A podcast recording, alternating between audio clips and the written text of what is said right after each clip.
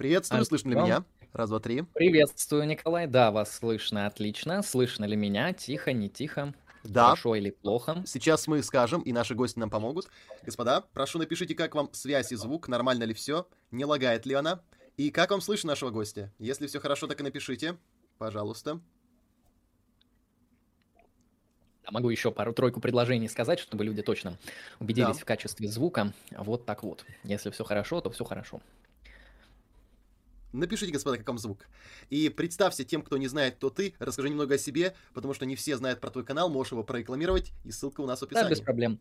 А, Да, всем здравствуйте, многоуважаемые зрители и подписчики, гости трансляции а, канала Гроза. Здравствуйте, Николай, здравствуйте, зрители. А, Меня зовут Андрей Лемон, я один из фронтменов и основных участников проекта Lucky Strike Philosophy.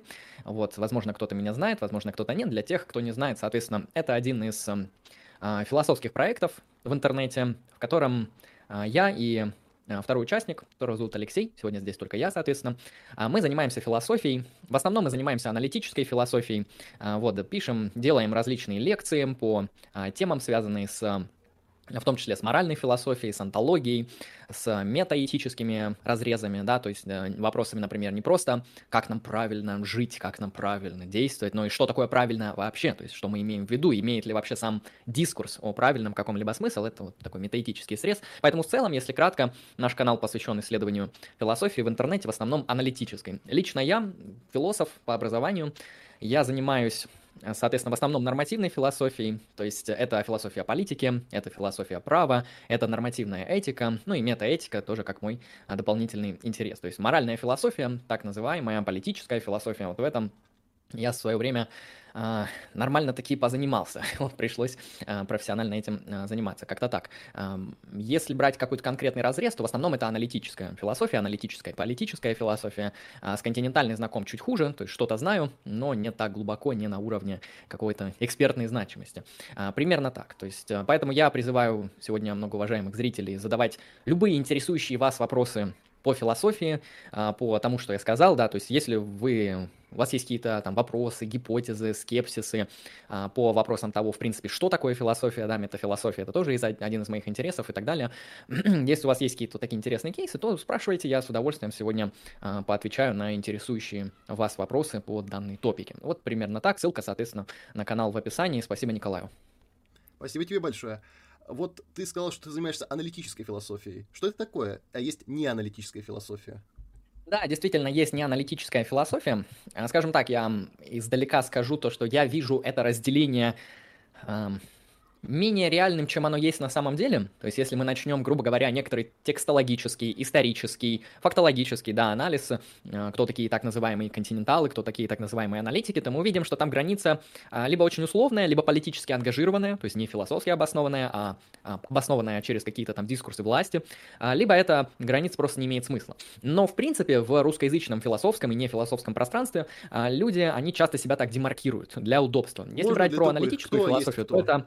Еще раз? Э, Для тупых, кто есть кто? Что такое аналитическая, что такое неаналитическая? Аналитическая философия — это такой тип философии, который в основном апеллирует к ясности, понятности, аргументативности и попытке донести философию более-менее простыми, адекватными а, методами выразительности, которые доступны человеку, который окончил 11 классов образования или что-то подобное. Континентальная скорее апеллирует к метафорам, к такому некоторому созданию дискурса, в котором мы скорее должны что-то почувствовать, что-то понять глубинно, нежели там аргументативно и лингвистично. Вот если кратко, то так. То есть что-то понятное всем. Это очень хорошо, потому что мне будет, наверное, много непонятного. Мы говорили о политической философии, и в связи с тем, что, чем занимаются философы, а в чем задача сегодняшней политической философии, что она делает, и какие новые теоремы выдвигает, что сейчас э, новенького в этом. Ну, я думаю, вы многие знают про SGV и так далее. Вот во многом ам, движение и все, что происходит на этом поприще, это во многом действия, а, в том числе теорий, которые прорабатываются политическими философами. Если говорить, чем, в принципе, занимается политическая философия, а, я, если не против, постараюсь ее демаркировать, например, от политологии и ну, истории политических учений, так называемых. Э, От этих двух дисциплин философия политики отличается тем, что если политология, она исследует вот какие-то реально функционирующие или функционировавшие в истории политические инст- институции, то есть вот некоторая сфера сущего, некоторая сфера политической вот дескрипции, да, того, как мир устроен на уровне политики. А, Если там история политических учений там рассматривает как выглядели исторические взгляды там людей, философов, не знаю, поэтов, писателей, рэперов на те или иные философско-политические вопросы, вот это примерно чем а, эта дисциплина может заниматься, то политическая философия пытается ответить на вопросы, связанные с тем, каковы основания политики, то есть какие вот а, фундаментальные кейсы для построения наших политических дискурсов, для построения наших политических а, теорий, в принципе, важны. Да, например, мы знаем, что марксисты, они говорят о классах, о классовой борьбе, о там несправедливости капитализма и так далее, и здесь мы видим такой вот разрез политической антологии, что у них реально существует класс, и класс, он каузально значим, то есть он влияет и действует на мир, но если вы начнете антологический анализ того, что такое класс, вы поймете, что не все тут так просто. То есть, может быть, в первую очередь существуют только вот индивиды, только конкретные люди, а класс это вымышленная какая-то абстрактная категория, для марксистов это не так. И вопрос, как это обосновать, это вопрос а, политической философии, конкретно ее антологического разреза. А, но чаще всего политическая философия, она занимается вопросом о природе справедливости. Ну, это звучит, конечно, как-то отстраненно и сложновато, но если проще, а, каждая политическая теория, каждая политическая практика, она за собой несет какую-то идею э, благополучия, идею того, как правильно, как сделать лучше, как обосновать, что нам надо поступать так, а не иначе, как сделать нашу жизнь лучше, да, как улучшить институции, как сделать жизни людей в нашем сообществе или в множестве сообществ, да, если мы говорим про международную политику, лучше и так далее. И вот это вот лучше, то есть лучше в чем? То есть лучше это же, опять же, эм, то, что требует концептуальной обработки. И философы, вот они пытаются ответить о том, вот, каковы основания справедливости, что есть справедливость, и как мы можем там справедливость рассматривать вот в этом контексте, да, понятно, что там для марксистов справедливость это классовое равенство. Поэтому для них понятие класса важно. Там для либертарианцев справедливость — это а, адекватное функционирование фримаркета, да, потому что справедливые отношения, отношения, которые формулируются на свободном рынке и так далее. То есть концепций справедливости много, они разные, и поэтому они требуют защиты, обоснования, аргументации и артикуляции, да, чтобы люди, а, в том числе уже и в реальной практической политической практике, понимали, за какую концепцию справедливости они голосуют, сражаются, действуют в ее интересах и так далее. То есть вот есть уровень так называемой вот этой вот реальной политики, а уровень концептуальной, теоретической политики – это примерно то, чем занимаются философы. Иногда можно быть бессовестным человеком, но оправдывать это высшими соображениями. Для этого существует философия политики. Понимаю. Ну, чтобы... на мой взгляд, не всегда, э, но такое тоже часто встречается. Да, мы можем, конечно, вспомнить там а, и СССР, да, мы можем вспомнить Германию определенных годов и так далее. И именно поэтому и нужна философия политики, потому что эти теории, как неправильные, да, или как ложные, некогерентные, или а, несправедливые, да, они и критикуются в рамках политической философии. То есть для того, чтобы нам обосновать, почему, например, а, те же самые там представители вот этих вот странных идей, на наш взгляд, они не правы, а для этого нужны аргументы. То есть, конечно, мы можем применить там просто силу и просто их убрать из бытия, вытеснить таким образом. Но тогда мы на самом деле ничем не лучше. То есть если мы признаем, что современная политика, она пропитана вот этим вот mm-hmm. дискурсом просвещения, да, то что мы должны наши концепции а, блага, правильного и того, как нам действовать, как нам организовывать все это, если мы это должны обосновывать, чтобы это не было совокупностью тезисов, совокупностью моих желаний, да, я хочу, чтобы в моем городе было лучше, а что вот это такое, проясни и объясни. Вот если мы не хотим, чтобы это превращалось в такой а, балаган эмоций и выкриков, хотя эмоции и выкрики тоже важны, а, но если они хорошо обоснованы, а, тогда нам и нужна, на мой взгляд, политическая теория. Ну, просто чтобы разбираться. То есть я думаю, а, среди людей, среди молодежи, вот различные так называемые там политические координаты, анализ политических теорий, он популярен, и он имеет смысл именно во многом потому, что люди пытаются разобраться, в чем вот эта вот граница, в чем идеалы, ценности, в чем основание тех или иных людей, когда они занимают те или иные реально политические позиции. Ну, примерно так, на мой взгляд. А сам ты какой философии придерживаешься? Какой ты школы? Какая у тебя философия? Ну, если брать нормативный разрез, если брать э, нормативную этику и политическую философию, которая, на мой взгляд, с ней очень тесно пересекается. А, я придерживаюсь позицию, которую я формулирую как эвдемонический консеквенционализм правил. А, она звучит громоздко, поэтому потому что она, ну, сложная, она там состоит из нескольких элементов, поэтому тут нужно каждый артикулировать в силу того, что в один ярлык, может быть, можно будет в будущем придумать, но а, пока пусть будет так. То есть эвдемонический конституционализм правил, если брать политический разрез, то я склоняюсь к республиканизму в версии Филиппа Петтита. Но опять же, я делаю больше акцент на эвдемонический конституционализм правил, если это как-то кратко проартикулировать. Эвдемонический — это значит, что у, популя... у популяций или у сообществ людей, тут кому как интересней, как удобней, а, у них есть определенные критерии, которые связаны с их эвдемонией. Эвдемония — это термин, изобретенный Аристотелем, который означает что-то наподобие того, а, что-то наподобие благополучия. Да, well-being еще переводит и так далее.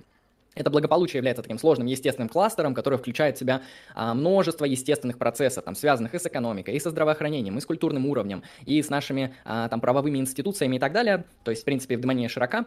И а, консквенционализм в этом означает то, что мы должны действовать так, чтобы последствия а, наших действий увеличивали общий уровень эвдемонии в популяции. Примерно так. А, почему правил? Потому что там еще слово правил в конце. Потому что, на мой взгляд, а, те консквенционалисты, которые придерживаются консквенционализма действий, то есть они оценивают конкретные действия людей как правильные либо неправильные, они немного заблуждаются, и это часто приводит к абсурдным следствиям, если спросят, отдельно расскажу. А, поэтому дел, должны делать акцент на общие правила, то есть некоторые общие правила, которые улучшают нашу популяцию в долгосрочной перспективе. Примерно так. А русским националистам нужно свою философию обрабатывать? Нужен какой-то документ уставной, я не знаю. Кто должен написать что-то? Философский труд, он из чего состоит? Что нужно определить для этого? если так важно? Если брать философские, смотри, если это труд по нормативной этике, то он начинается с нек... чаще всего начинается с некоторого онтологического разреза. То есть мы должны обосновать, какие элементы ну, то есть антология про то, что существует. Какие элементы из того, что существует, значимы для построения нашей политической гипотезы? Ну, например, мы представители вот марксизма, и для нас важен класс. Мы вводим классы, антагонизм, классовую борьбу и так далее. Если мы, например, а, представители национальных государств, представители вот такой вот а, того, что появляется в новое время, концепции национальных государств, то для нас уже играет важным и фундаментальным понятие нации. То есть нации как такой вот культурной единицы или гражданской единицы, кто-то говорит этнической единицы, это тоже, да, от концепции зависит, то есть нужно еще прояснять, кого мы имеем в виду под нацией, кого мы можем впускать в нацию, кого нет, по каким критериям. То есть, например, нация. Опять же, мы вводим нацию, и мы потом говорим, например, что лучше для нашей нации. То есть, что сделает нацию лучше, по каким принципам, не вот конкретные проявления, а какие-то общие нормативные принципы. То есть, мы сначала вводим некоторые общие правила, потом мы смотрим, как эти общие правила того, как сделать мир лучше, грубо говоря, а в том числе в контексте политики, они будут проявляться в конкретных случаях. Потому что можно, в принципе, это никто не запрещает, опять же, можно выстраивать политику, основываясь на вот частных кейсах. А, но чаще всего подобные политические деятели, они получают метку, ну, я думаю, ты сам понимаешь, они получают метку популист. То есть вот приходит человек, он видит конкретные, единичные, актуальные здесь и сейчас проблемы. И он говорит, я их сейчас решу. Вот проголосуйте, решу. А, это популист. Почему такой человек, он скорее всего... Нет, он может быть успешен, я это не отрицаю, наоборот, такие люди, они даже бывают более успешны. А почему такой человек, он... А, ну, то есть в нем нет политической философии и нету какой-то политической повестки? Потому что у него нету вот какой-то такой долгосрочной программы, у него нету а, чего-то, на чем эта программа основана. То есть нету так называемых вот нормативных оснований, принципов, ну или теории политики, да, как это говорят, которая описывает его деятельность а, как релевантную в данном контексте. Вот именно поэтому, например, в российской политике э, некоторую популярность получает либертарианская партия. А, вне зависимости от того, какие у вас взгляды, вы можете заметить, что либертарианская партия, она отличается тем, что это одна из идеологических партий в российском вот, пространстве политики. То есть у них есть политическая философия, которой они следуют. Да, это либертарианство. То есть либертарианство, ну понятно, что вокруг этого очень много там критики и так далее, но суть в том, что либертарианство это вот не популизм, это а, что-то, что имеет программу, да, там права человека, если это, естественно, правовое либертарианство, а, либо там контрактное, может быть, то, какая вот политика она следует из этических принципов, из некоторых нормативно выработанных и проаргументированных оснований следует да. определенная вот а, политическая практика. Поэтому, если отвечать на твой вопрос кратко, хотя кратко не получилось, прошу прощения, а, что должно входить в политический труд? Антологический разрез, что существует и что с этим надо делать, нормативный разрез. А, Марина прислала вопрос, спасибо. Добрый вечер, что думаете про философию Гегеля и ее влияние на Вторую мировую? Отличный вопрос, спасибо большое, Мария. Смотрите, Мария, насчет философии Гегеля. Гегель, в принципе, является вершиной классической философской мысли, если брать а, новое время. То есть, если брать вершину философии античной это, например, там Платон Аристотель. Да, даже скорее Аристотель, потому что он даже глубже, чем Платон, проработал некоторые темы и в некоторых темах зашел дальше, чем начал заходить Платон. А, соответственно, вот вершина античности это Аристотель. Вершина нового времени это обычно Гегель. Да, кто-то говорит Кант, но, на мой взгляд, Гегель, потому что Гегель, он включает в себя в том числе и Канта, хотя его немножечко переделывает. Соответственно, Гегель эм, фундаментально влияет на всю политическую мысль и, на мой взгляд, еще и на политическую практику 20 века. А, если брать вот именно идеологическое, да, нормативное теоретическое пространство, то в 20 веке мы получаем, ну, некоторую борьбу условно трех теорий. Да, это левое гегельянство в виде коммунистических идей, это правое гегельянство в виде фашистских идей, и это а, либер, либертарные, да, либеральные версии про, про чтение Гегеля. Такое тоже есть. Хотя а либертарианцы, они часто возводят... Кстати, да. В чем такое главное в Гегеле? Ну, то есть, э, а что такого главного в Гегеле, что объединяет всех их? Всех их объединяет а, исторический прогресс. Вот почему эти идеи завораживающие? Потому что они а, содержит в себе то, что мы вот имеем определенную цель, к которой чуть ли не с необходимостью мы придем. Да, у коммунистов это коммуни... этот mm. коммунизм, да, у а, фашистов это там вот это великое фашистское государство и так далее. А, они имеют определенную философию истории. То есть у них история, она развивается по определенным законам у всех гегельянцев, и оно имеет конец в виде, ну, грубо говоря, наилучшего общества в мире, если брать политику. А, и у поэтому Гегель повлиял. Это, это просто хайпово было в то время. Общество. У демократов тоже есть такая? Идея? А, смотря каких, потому что демократия это скорее ну, в 20 веке набор... они соревновались друг с другом, 20 век. А, еще раз, 20 век? Ну, мы говорим про 20 век. Какая была идея мессианства? Ну, то есть идея вот этого великого, чем мы дойдем, как называлась у демократий? Ну смотри, если брать демократический такой более либертарный разрез, то я думаю, это концепции, связанные с а, свободным фримаркетом, свободным мировым, общемировым фримаркетом. То есть вот, ну, грубо говоря, mm. вот есть война, это неправильная форма взаимоотношения людей. Есть рынок, вот это правильное, там свободный рынок, это справедливый обмен собственностью, это то, что делает мир благополучней, там каждый на рынке выигрывает, даже если он проигрывает, общее благополучие увеличивается на свободном рынке. И идеальный такой мир, это вот глобализированный мир международной торговли. То есть Понимаю. где сняты вот эти национальные, Вопросы религиозные и прочие да, барьеры, вот где мы торгуем просто. Таким образом, ответ на вопрос состоит в том, что все эти общества по Гегелю были захвачены идеей конечного прогресса с достижением финального результата. Вот у коммунистов коммунизм, у фашистов фашистское государство, у демократов свободный рынок по всему миру. И поэтому произошли эти конфликты Второй мировой. Они не могли ужиться друг с другом, не могли усесться друг с другом. И в конце Если концов... брать, да, идеологический разрез, то так. Понятно, что там тысячи еще и материальных факторов, да, там и экономика и так далее. Все это влияет, конечно же. Но если это как-то вот идеологически рассматривать, то во многом, конечно, они это апологизировали тем, что вот у нас там идеально коммунистическое общество, а у вас какое-то другое. Ну, понятно, что вы ошибаетесь. А что тогда поменялось? Вот после победы над сначала фашистским, а потом коммунистическим. Победила одна система. Одна ли система сейчас победила, и одна ли свободный рынок универсален? Одна ли эта система? Ну, мы можем, грубо говоря, сказать, да, это об этом пишет интересно Фрэнсис Фукуяма, когда говорит то, что вот э, развал Совка, 20, 91 э, год, это все, это вот победа, очевидно, либеральной демократии, западного мира, и мир становится однополярным, все, все понятно.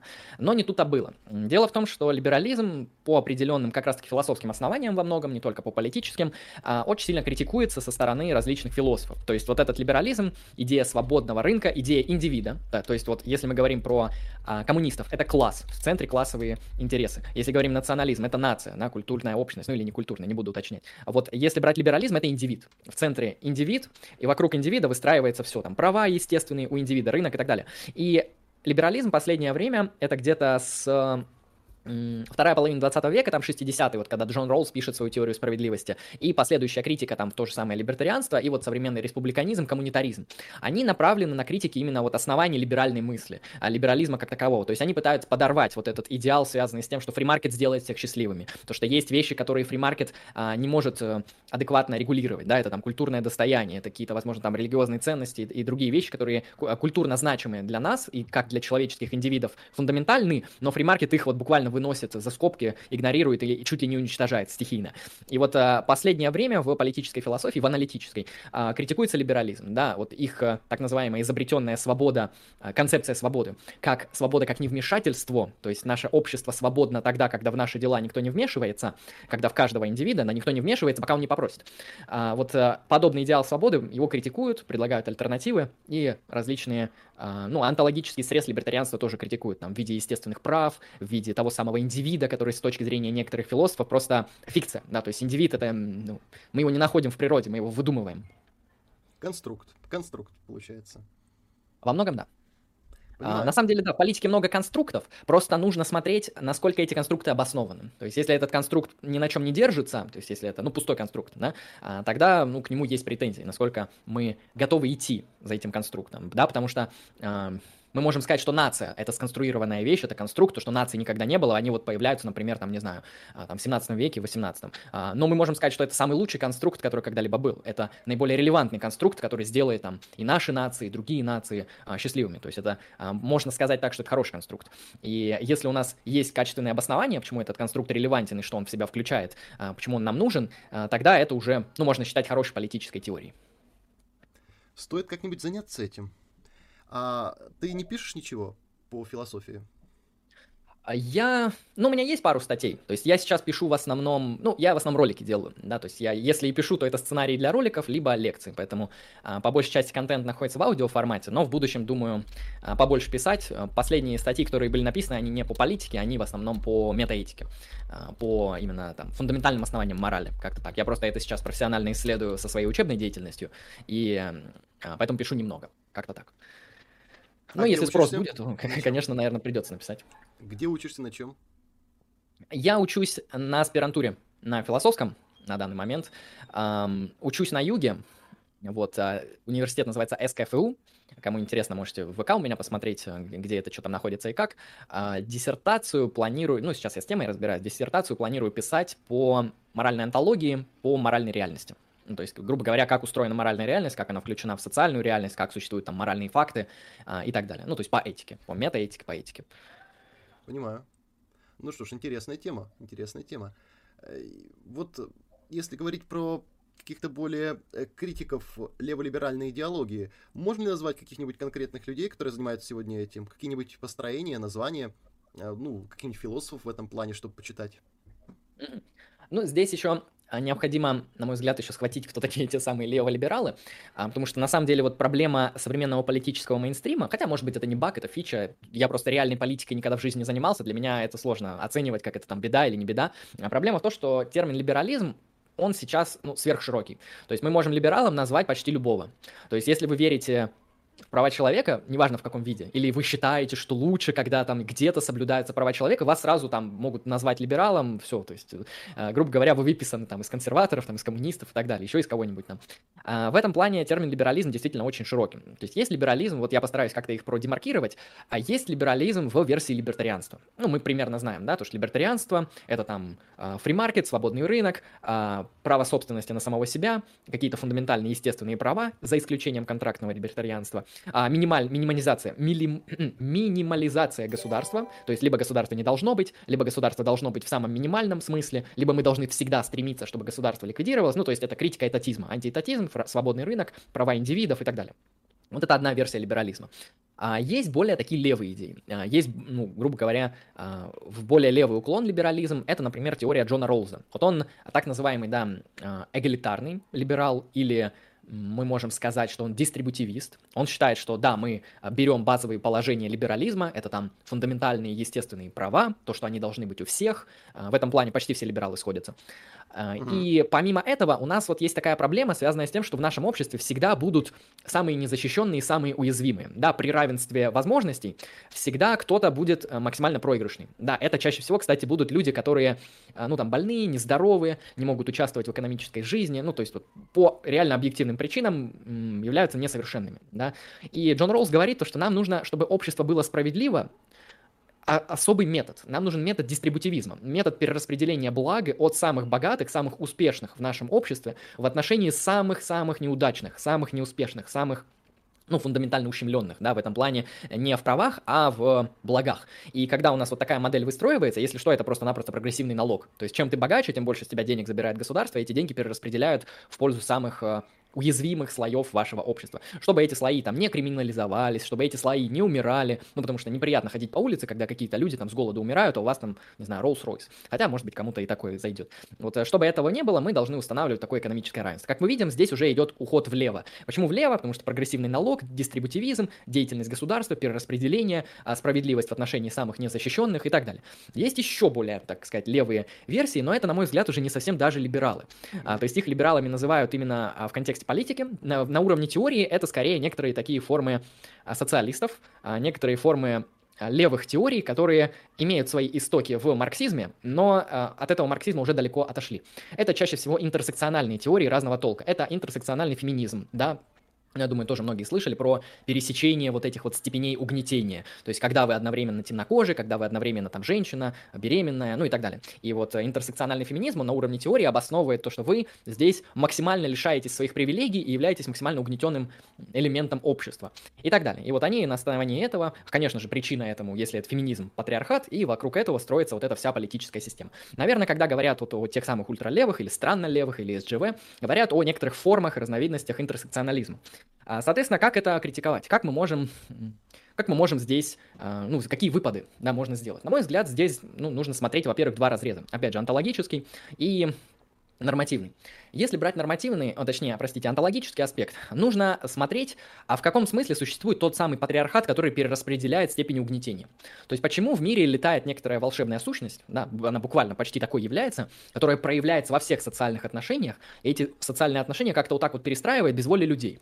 То есть, на самом деле, это вот некоторая форма, ну, чуть ли не религиозных убеждений, которые, на мой взгляд, необходимо как-то дополнительно обосновать, когда мы пытаемся показать, что патриархат — это вот что-то такое вот почти независимо существующее от социальных институций, требуется дополнительная онтологическая обработка. То есть, патриархат, он где?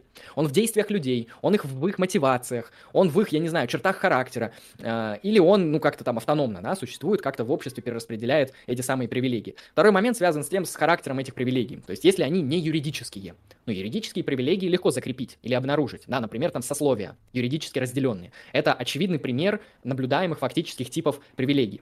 Если эти привилегии не юридические, если эти привилегии не экономические, например, хотя об этом тоже можно говорить, то какой тип этих привилегий? То есть как вообще существуют половые привилегии? Вот, тоже на самом деле требует дополнительного обоснования. То есть ну, можно задать несколько вопросов, в которых это все рушится, на мой взгляд, а, просто потому что а, онтологическая проработка довольно слаба. То есть почему патриархат что-то реальное, как он существует. А, вот почему с ним надо бороться, это вопрос отдельный, и как раз-таки вот второй, да, нормативный.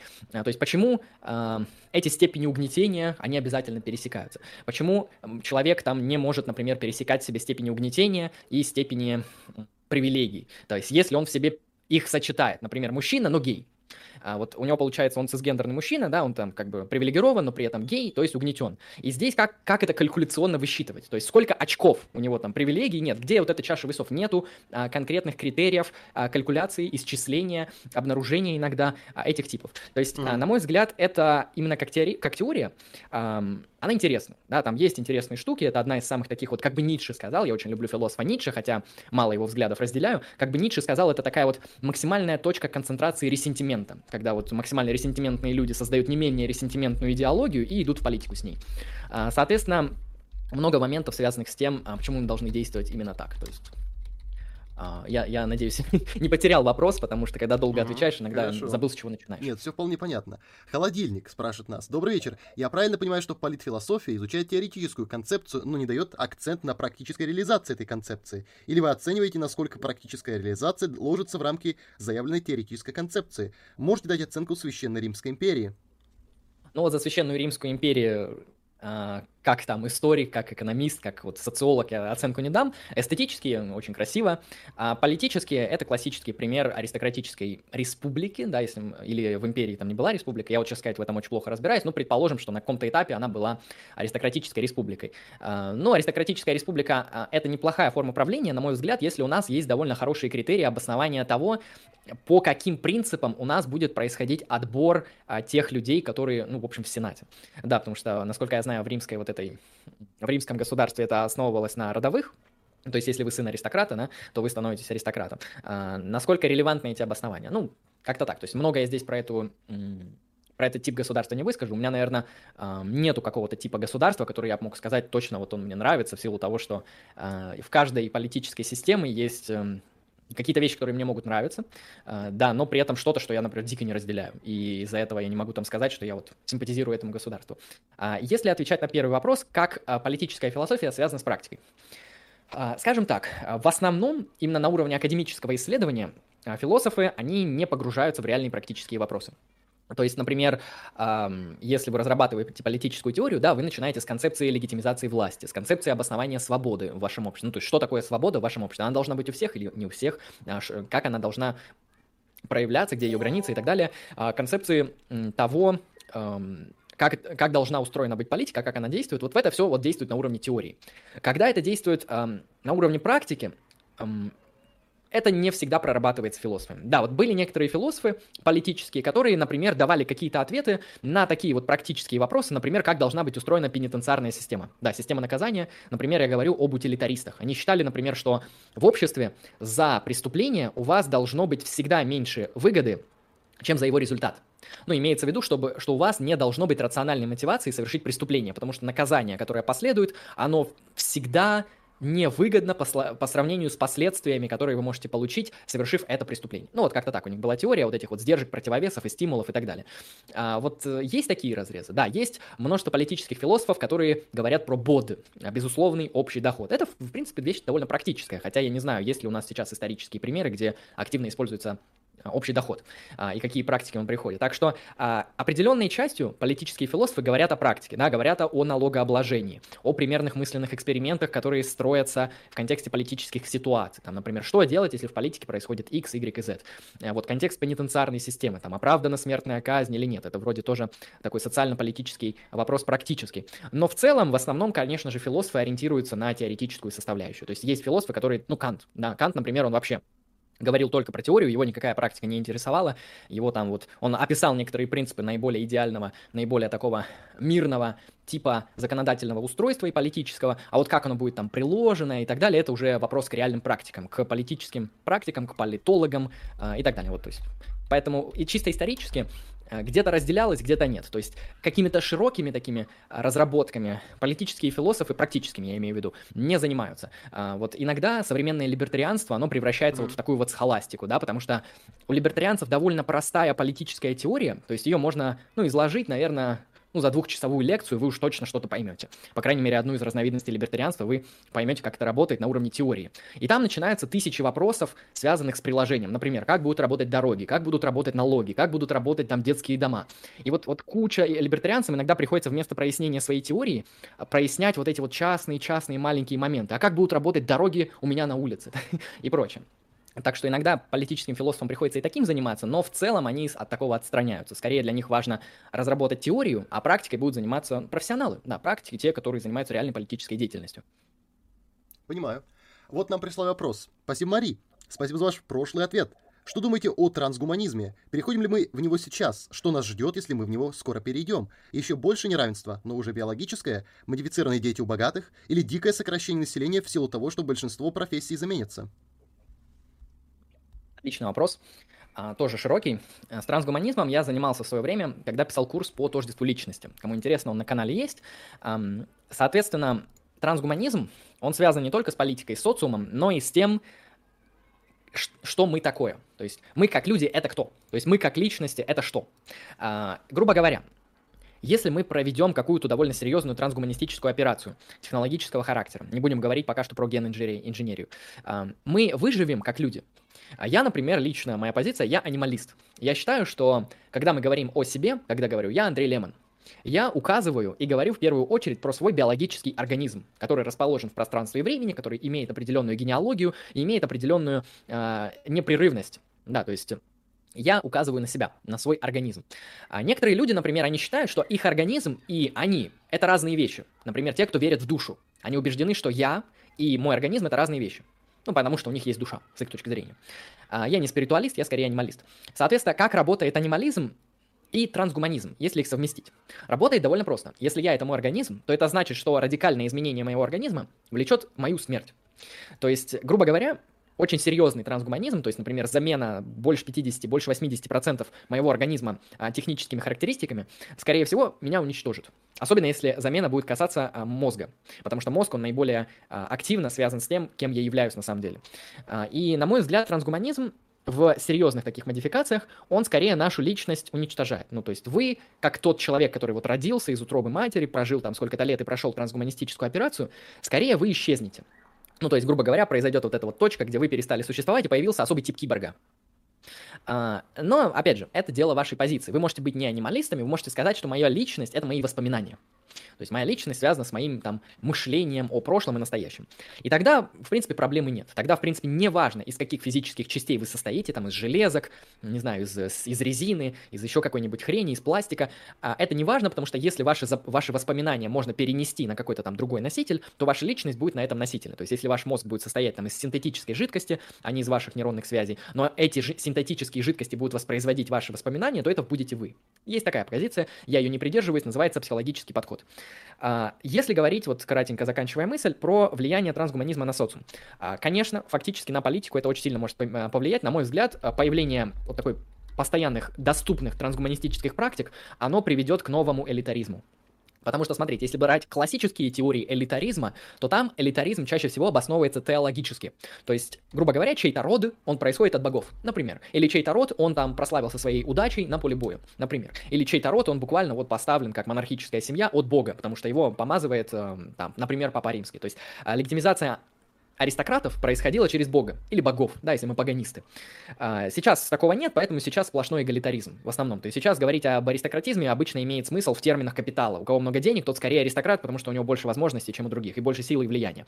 Но вот а, скачок трансгуманизма, на мой взгляд, вот это различие антологическое между людьми, фундаментальное, он вернет, да, потому что будут люди, вот как мы, как я, а будут люди бессмертные и сильные.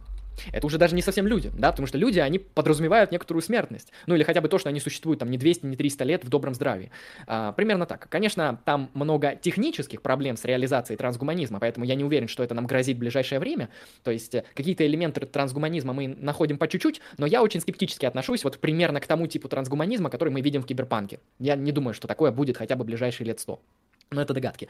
Опять же, если будет, оно приведет, конечно, к жесткому такому уже не просто классовому различию на основании капиталов, например, как считают марксисты, но онтологическому различию, потому что одни будут людьми, там, не знаю, смертными, а другие нет ну или смертными в каком-то таком отдаленном смысле, да, там, mm. когда вы живете 500 лет, э, то для вас смерть, она меняет, в принципе, смысл и значение.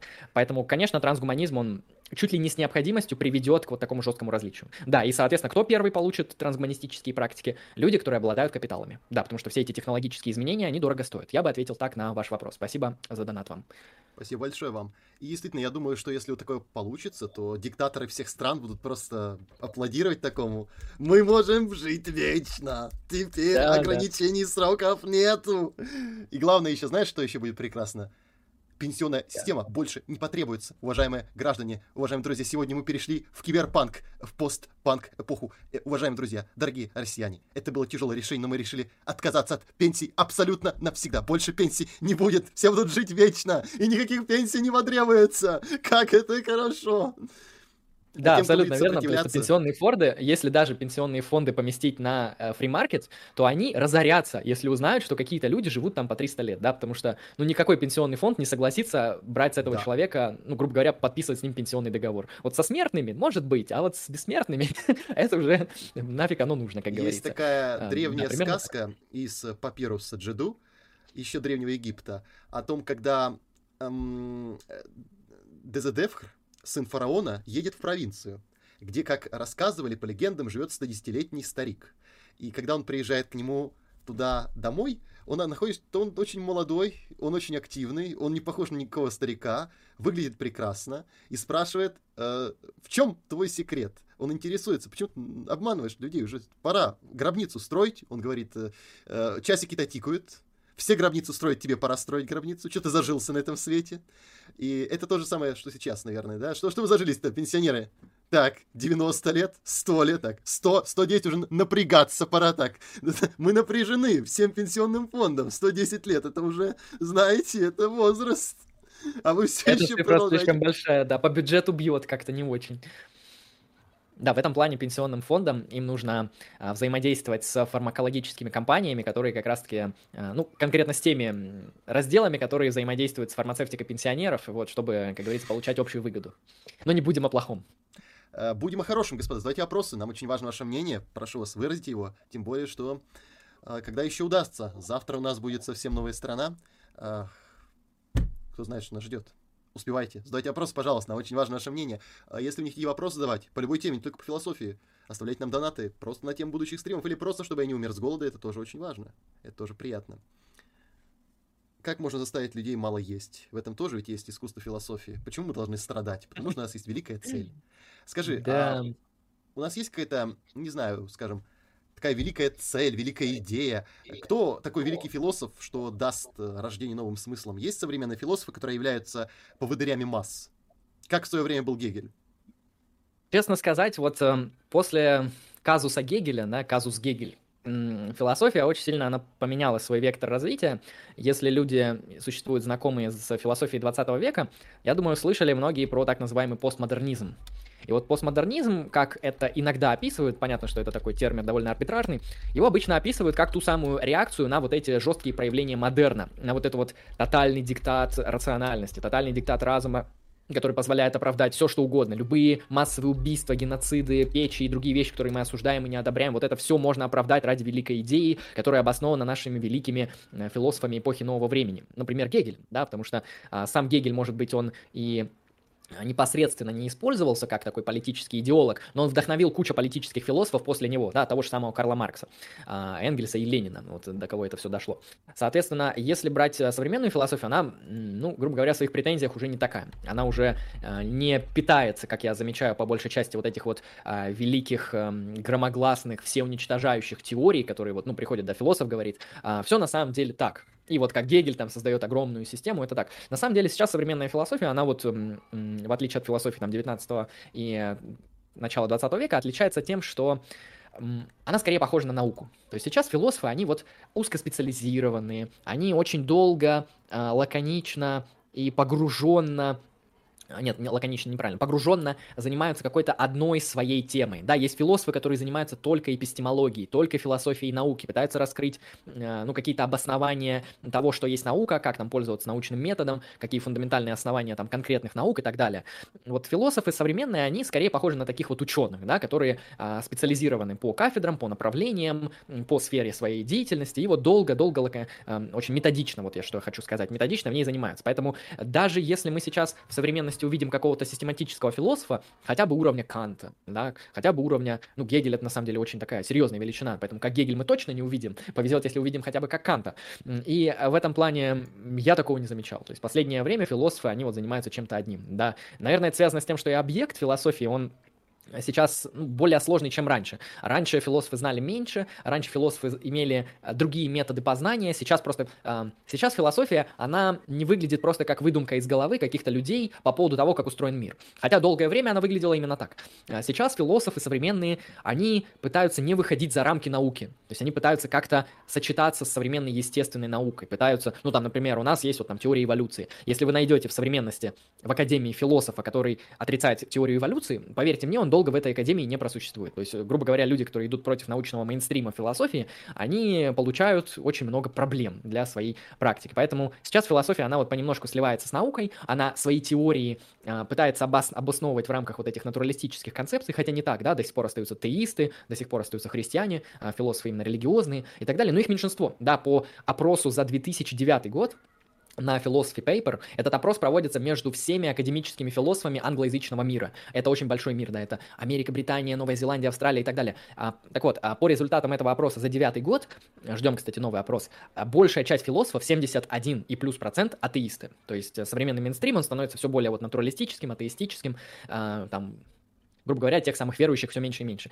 Поэтому громогласных каких-то философов, которые вот приходят с какой-то такой фундаментальной идеей, как Гегель, да, с его абсолютным духом, с его абсолютной идеей, которая диалектически развивается в мире, описывает все на свете, начиная от философии, заканчивая там историей, политикой, эстетикой, все что угодно. Если бы Гегель жил в современности, он, наверное, бы и про кино, и про театр тоже говорил.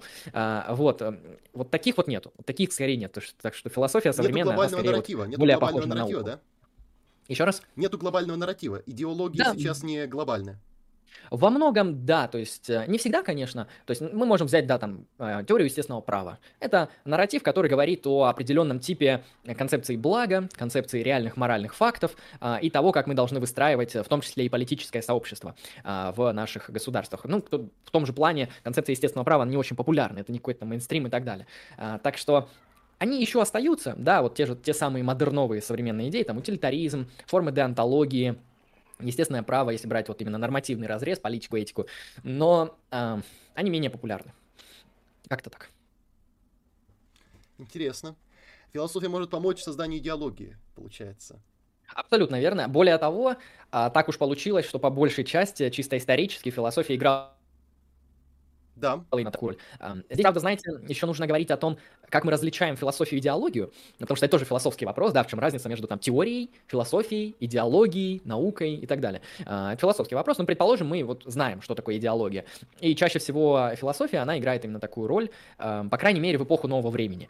То есть, если мы берем какие-то идеологические попытки обосновать что-то а, там в рамках э, до просвещения, то чаще всего это религиозные типы идеологических верований, религиозные апологизации и обоснования. Обоснование. Если мы берем эпоху просвещения, то есть когда уже такой вот секуляризм по чуть-чуть вот наступает и идет, и идет, то здесь, конечно, по большей части люди, они при обосновании тех или иных вещей апеллируют к философии, ну, как к такой теории. Потому что, ну, грубо говоря, там, не знаю, на биологии, на химии, на какой-нибудь квантовой физике вы политику не выстроите но оно не работает. Вы можете выстроить политику, не знаю, на социологии. Вот, кстати, интерсекциональный феминизм — это по большей части на самом деле социология. Такая нормативная социология, а, но и философия в том числе. Но вот выстраивать политику на чем-то естественно-научном не работает. Ну, если у вас получится, то будет круто, но пока что не работает. И поэтому, да, философия, она, если не религиозна, мы обосновываем что-то, то чаще всего философски. Просто потому что наука, ну, не имеет такого жесткого потенциала. Немножко, но не сильно. Задавайте вопросы, господа, нам очень важно ваше мнение, и прошу вас, высказывайте его, не, не стесняйтесь, прошу, это очень важно, это очень важно, потому что мы познакомитесь с другой философией, если мы сегодня некий стрим, будет совершенно другая философия. Философия очень обидная. Принципиальность. Я замечаю за собой принципиальность. Это, это плохая философия, но она подчинена, ей подчинено все, все, что у меня есть. Похоже на чучки. Спасибо за вопрос, спасибо за вопрос. Благодарю вас. Благодарю. Итак, холодильник. А есть ли что сказать гостю о вопросах экологии? Так называемые зеленые, проблемы с загрязнением природы и все, что с этим связано. Да, смотрите, по большей части зеленые, зеленый движ и в рамках нормативной этики, в рамках политики, а, это, конечно, философия. То есть, э, конечно, вы можете увидеть то, что зелеными являются часто различные типы ученых, э, да, экологи различных мастей, исследователи природы, геологи, э, часто зеленые взгляды имеют. Но, в принципе, сам вопрос носит философский характер. То есть, что нам делать с экологией? Мы должны ее сохранять, да, мы должны менять наше поведение, чтобы экология стала а, чище, лучше, комфортней. А, ну, если да, то почему? Вообще, насколько велик тот самый антропо- антропо- антропогенный, да, антропоморфный фактор в контексте экологии. То есть, если, например, мы все завтра перестанем кушать говядину, то есть это действительно сделает мир лучше, то есть действительно как-то экология поменяется. Или, может быть, вообще пофиг, может быть, там ничего не изменится, там все равно дохрена выбросов останется и все. Скорее, этот вопрос более эмпирический. Смотрите, насчет экологии. Есть множество различных политических э, теорий, которые очень критически относятся к, в принципе, результатам индустриальной эпохи, к результатам вот этой вот промышленной революции и всего, что после нее произошло. Да, там то, что начали пользоваться там паровыми двигателями, нефтедвигателями, фабриками и прочее, прочее, прочее. То есть в основном критика выстраивается с двух оснований. А, первое – это все эти технологические штуки, они жестко изменили рынок труда, они подорвали все прошлые какие-то феодальные сословные типы организации общества, они перекроили мир на более несправедливый. То есть некоторые типы консервативных убеждений и консервативных философских мыслителей, например, Бёрк, они убеждены, что вот скорее это все эм, это все негативно влияет. То есть, ну, Бёрк, Бёрк прямо не говорит про технологии, он скорее говорит про революции. Ну, понятно, что там революции, технологии — это во многом там пересеченные вещи экономически, фактически. А, в этом плане а, мы можем говорить о технологиях как что-то, что делает наше сообщество, наши там социальные институты, социальные взаимоотношения, а, ну, более плохими, да, несправедливыми, некачественными, непонятными. Раньше было все как-то более очевидно, сейчас появились непонятные социальные стратификации и так далее. Второй момент, чаще всего, как критикуется вот эта вся эм, новая эпоха технологическая, это, конечно, зеленые. Как это критикуют зеленые? Показывая то, что огромный вред чисто экологически это все наносит. Эм, знаете, самые интересные, самые, наверное, странные, я не зеленый, поэтому мне данный дискурс не так интересен. Самый странный аргумент э, и самый странный философский обоснование, которые я в рамках зеленой философии наблюдал, это то, что э, рождение детей экологически нецелесообразно. И там есть статистика, там есть эмпирические подтверждения, что в среднем, если вы рожаете ребенка, ну понятно, что родить это не просто, воспитать, вырастить, э, вот создать ребенка в западной стране, это влечет вот такую вот нагрузку на экологическую систему. Это там повышение огромного множества выбросов, это там, э, там создание каких-то рыночных механизмов, чтобы mm-hmm. этот человек мог существовать. То есть очень-очень, грубо говоря, рожать детей, заводить детей, заводить семью экологически невыгодно. И, соответственно, лучше отказаться. от того, чтобы заводить семью, чтобы выжила экология. Вот это вот самый такой необычный пример экологических рассуждений, которые я слышал. Чего только а, не решили, а... что в будущем производство будет так завязано на выбросах, интересно. То есть, по сути говоря, это их рассуждение строится на одном заключении, допущении того, что чем больше людей будет, тем больше будет выбросов. Почему? С чего вы вдруг так решили? Откуда у Ну, вас... я, насколько знаю, я вот тут вот не эксперт, они обычно приводят какие-то там э, как бы экономические выборки, они там показывают статистику, в общем, какие-то обоснования у них есть. А, ну да, то есть на самом деле стоит это все пересматривать, стоит смотреть, а действительно ли появление там человека в западном обществе, оно влечет к тому, что там уровень выхлопов, выбросов и прочее, он там повысится. То есть, может быть, мы можем а, заводить детей, но как-то там менять другие политические и социальные институции, которые будут меньше портить экологическую среду и так далее. Но даже если это так, да, ну, предположим, что действительно рождение детей экологически невыгодно. Из этого не совсем следует, что нам нужно от этого отказаться. То есть в этом плане нужно быть достаточно убежденным зеленым, нужно считать, что ценность э, природной экосистемы она фундаментально важнее, чем ценность человеческой жизни. Вот так сейчас считает очень малое количество людей. Большая часть людей считают, что лучше пусть живу я, чем лес. А, то есть, конечно, лес важен, лес очень крут, лес производит там кислород и так далее, дерево. А, но вообще моя жизнь, она значима. Да, и я, и мои дети, мы хотим жить, а, поэтому вот в этой чаше весов я выберу свою жизнь, чем жизнь там леса, экосистемы и так далее, рек, озер и в этом далее. Поэтому вот этот вот переход очень сложно делать. Поэтому в целом а, зеленая философия, она в основном ну, носит такой вот эмпирически ориентированные исследования, где-то там показываются, что какие-то действия, они как-то сильно влияют на окружающую среду, и из этого сразу же делают нормативный вывод, что а, вот это аморально, то есть вот это неправильно, там нам нельзя кушать, не знаю, говядину, нам нельзя кушать курочку а, и так далее, потому что это все там уничтожает экосистему. Насколько это релевантно, опять же, здесь нужно спорить, здесь нужно смотреть Какие альтернативы? Ну хорошо, предположим, что там уничтожение коровы для того, чтобы делать гамбургеры, приводит к тому, что это загрязняет среду. То есть что мы должны там перестать производить коров, мы должны их всех выгнать, не знаю, там, на поля, на луга, есть мы идея, их там кстати, должны более, перебить. Есть идея более изящная в этом смысле. Создавать мясо, то есть искусственное мясо. Сейчас могут делать мясо, и гораздо более выгодно делать его искусственно, чем выращивать. И это скоро станет более дешевым продуктом, так что уже одна проблема может отпасть. То есть не будет прямой связи между забоем скота и производством мяса. Мы мясо сможем просто создавать волокна. Э. Возможно, это так. И просто последнее, что я вот слышал по поводу производства мяса, что на данный момент это очень экономически нецелесообразно. То Пока есть, грубо да, говоря, но стейк из э, изобретенного мяса, он там будет долларов 500 стоить. Да, но технологии ведь тоже не стоят на месте. Ну да, если, конечно... И если зеленые могут раскошелиться. Знаешь, знаешь что? Я бы, Ну, я бы- могут, да, если могут. бы у меня была возможность, я бы открыл зеленый Макдональдс, и я продал бургеры по 500 долларов, но прибавлял бы, покупая этот бургер, ты спасаешь одну корову. Почему я должен платить такие деньги? Покупая этот бургер, ты спасаешь одну Да, корову. да. Да, даже можно, ну, фактически посчитать, там, наверное, больше 10 коров можно Мы спасти, бы так что- озолотились, господи, один бургер. Да, да, это то, что я... Это мой гениальный план, как разбогатеть. Я уверен, зеленые пойдут и купят, и будут еще убеждать других. Там нужно, возьми бургер и передай другому зеленому. Это спасание, спасение несчастных животных. Ты, ты делаешь правильное дело. И ешь больше таких бургеров. А, Ну, я думаю, это, знаешь, вот э, неважно, шутка это или нет, это работает, потому что я думаю, вы там ходили в какие-нибудь кофейни и покупая кофе, э, вы там можете увидеть, что на пачке написано что-то наподобие, там, э, покупая не пластиковый стакан, вы там спасаете экологию, или там эти деньги пойдут там в Африку или в какие-то благотворительные организации, то есть на самом деле эта тема про вот... э, И внутри это, кстати, тепло становится в душе. да, И а внутри есть же теплее. зеленый Да. Еще раз не услышал? Внутри теплее становится на душе от того, что Да, да, правильно. абсолютно. Э, Есть же целый зеленый маркетинг, когда вот эти штуки, они могут фактически так работать, то есть это не обман, то есть эти, эти люди, они действительно могут там и распределять эти деньги в какие-то фонды, и улучшать экологию, но это все, оно работает как экономический фактор, то есть, грубо говоря, а, те рыночные агенты, у которых вот есть вот эта вот зеленая галочка, прошу прощения, вот они бывают экономически не менее эффективные, чем у которых этих зеленых галочек нет, особенно вот в странах Запада и так далее. Вот я, насколько знаю, автомобили, на которых очень нет вот этих вот внутренних э, технических ограничений по там выбросам и так далее, в общем, все, что связано с экологией, вот эти автомобили хуже продаются, чем автомобили, которые а, ограничены в своих техниках, в своих технических особенностях для того, чтобы делать экологию лучше. Так что да, это сейчас очень такая маркетинговая Нас, стратегия. беспокоит вопросом. Мари, спасибо. Вы упомянули постмодернистов. Что можете сказать о Жане Бодрияре? Неужели все, что у нас есть реаль- из реального, это смерть, а все остальное — симуляция? Что думаете о книге Фуко «Надзирать и наказывать»? Вы считаете, что тотальный контроль как наказание хуже телесного?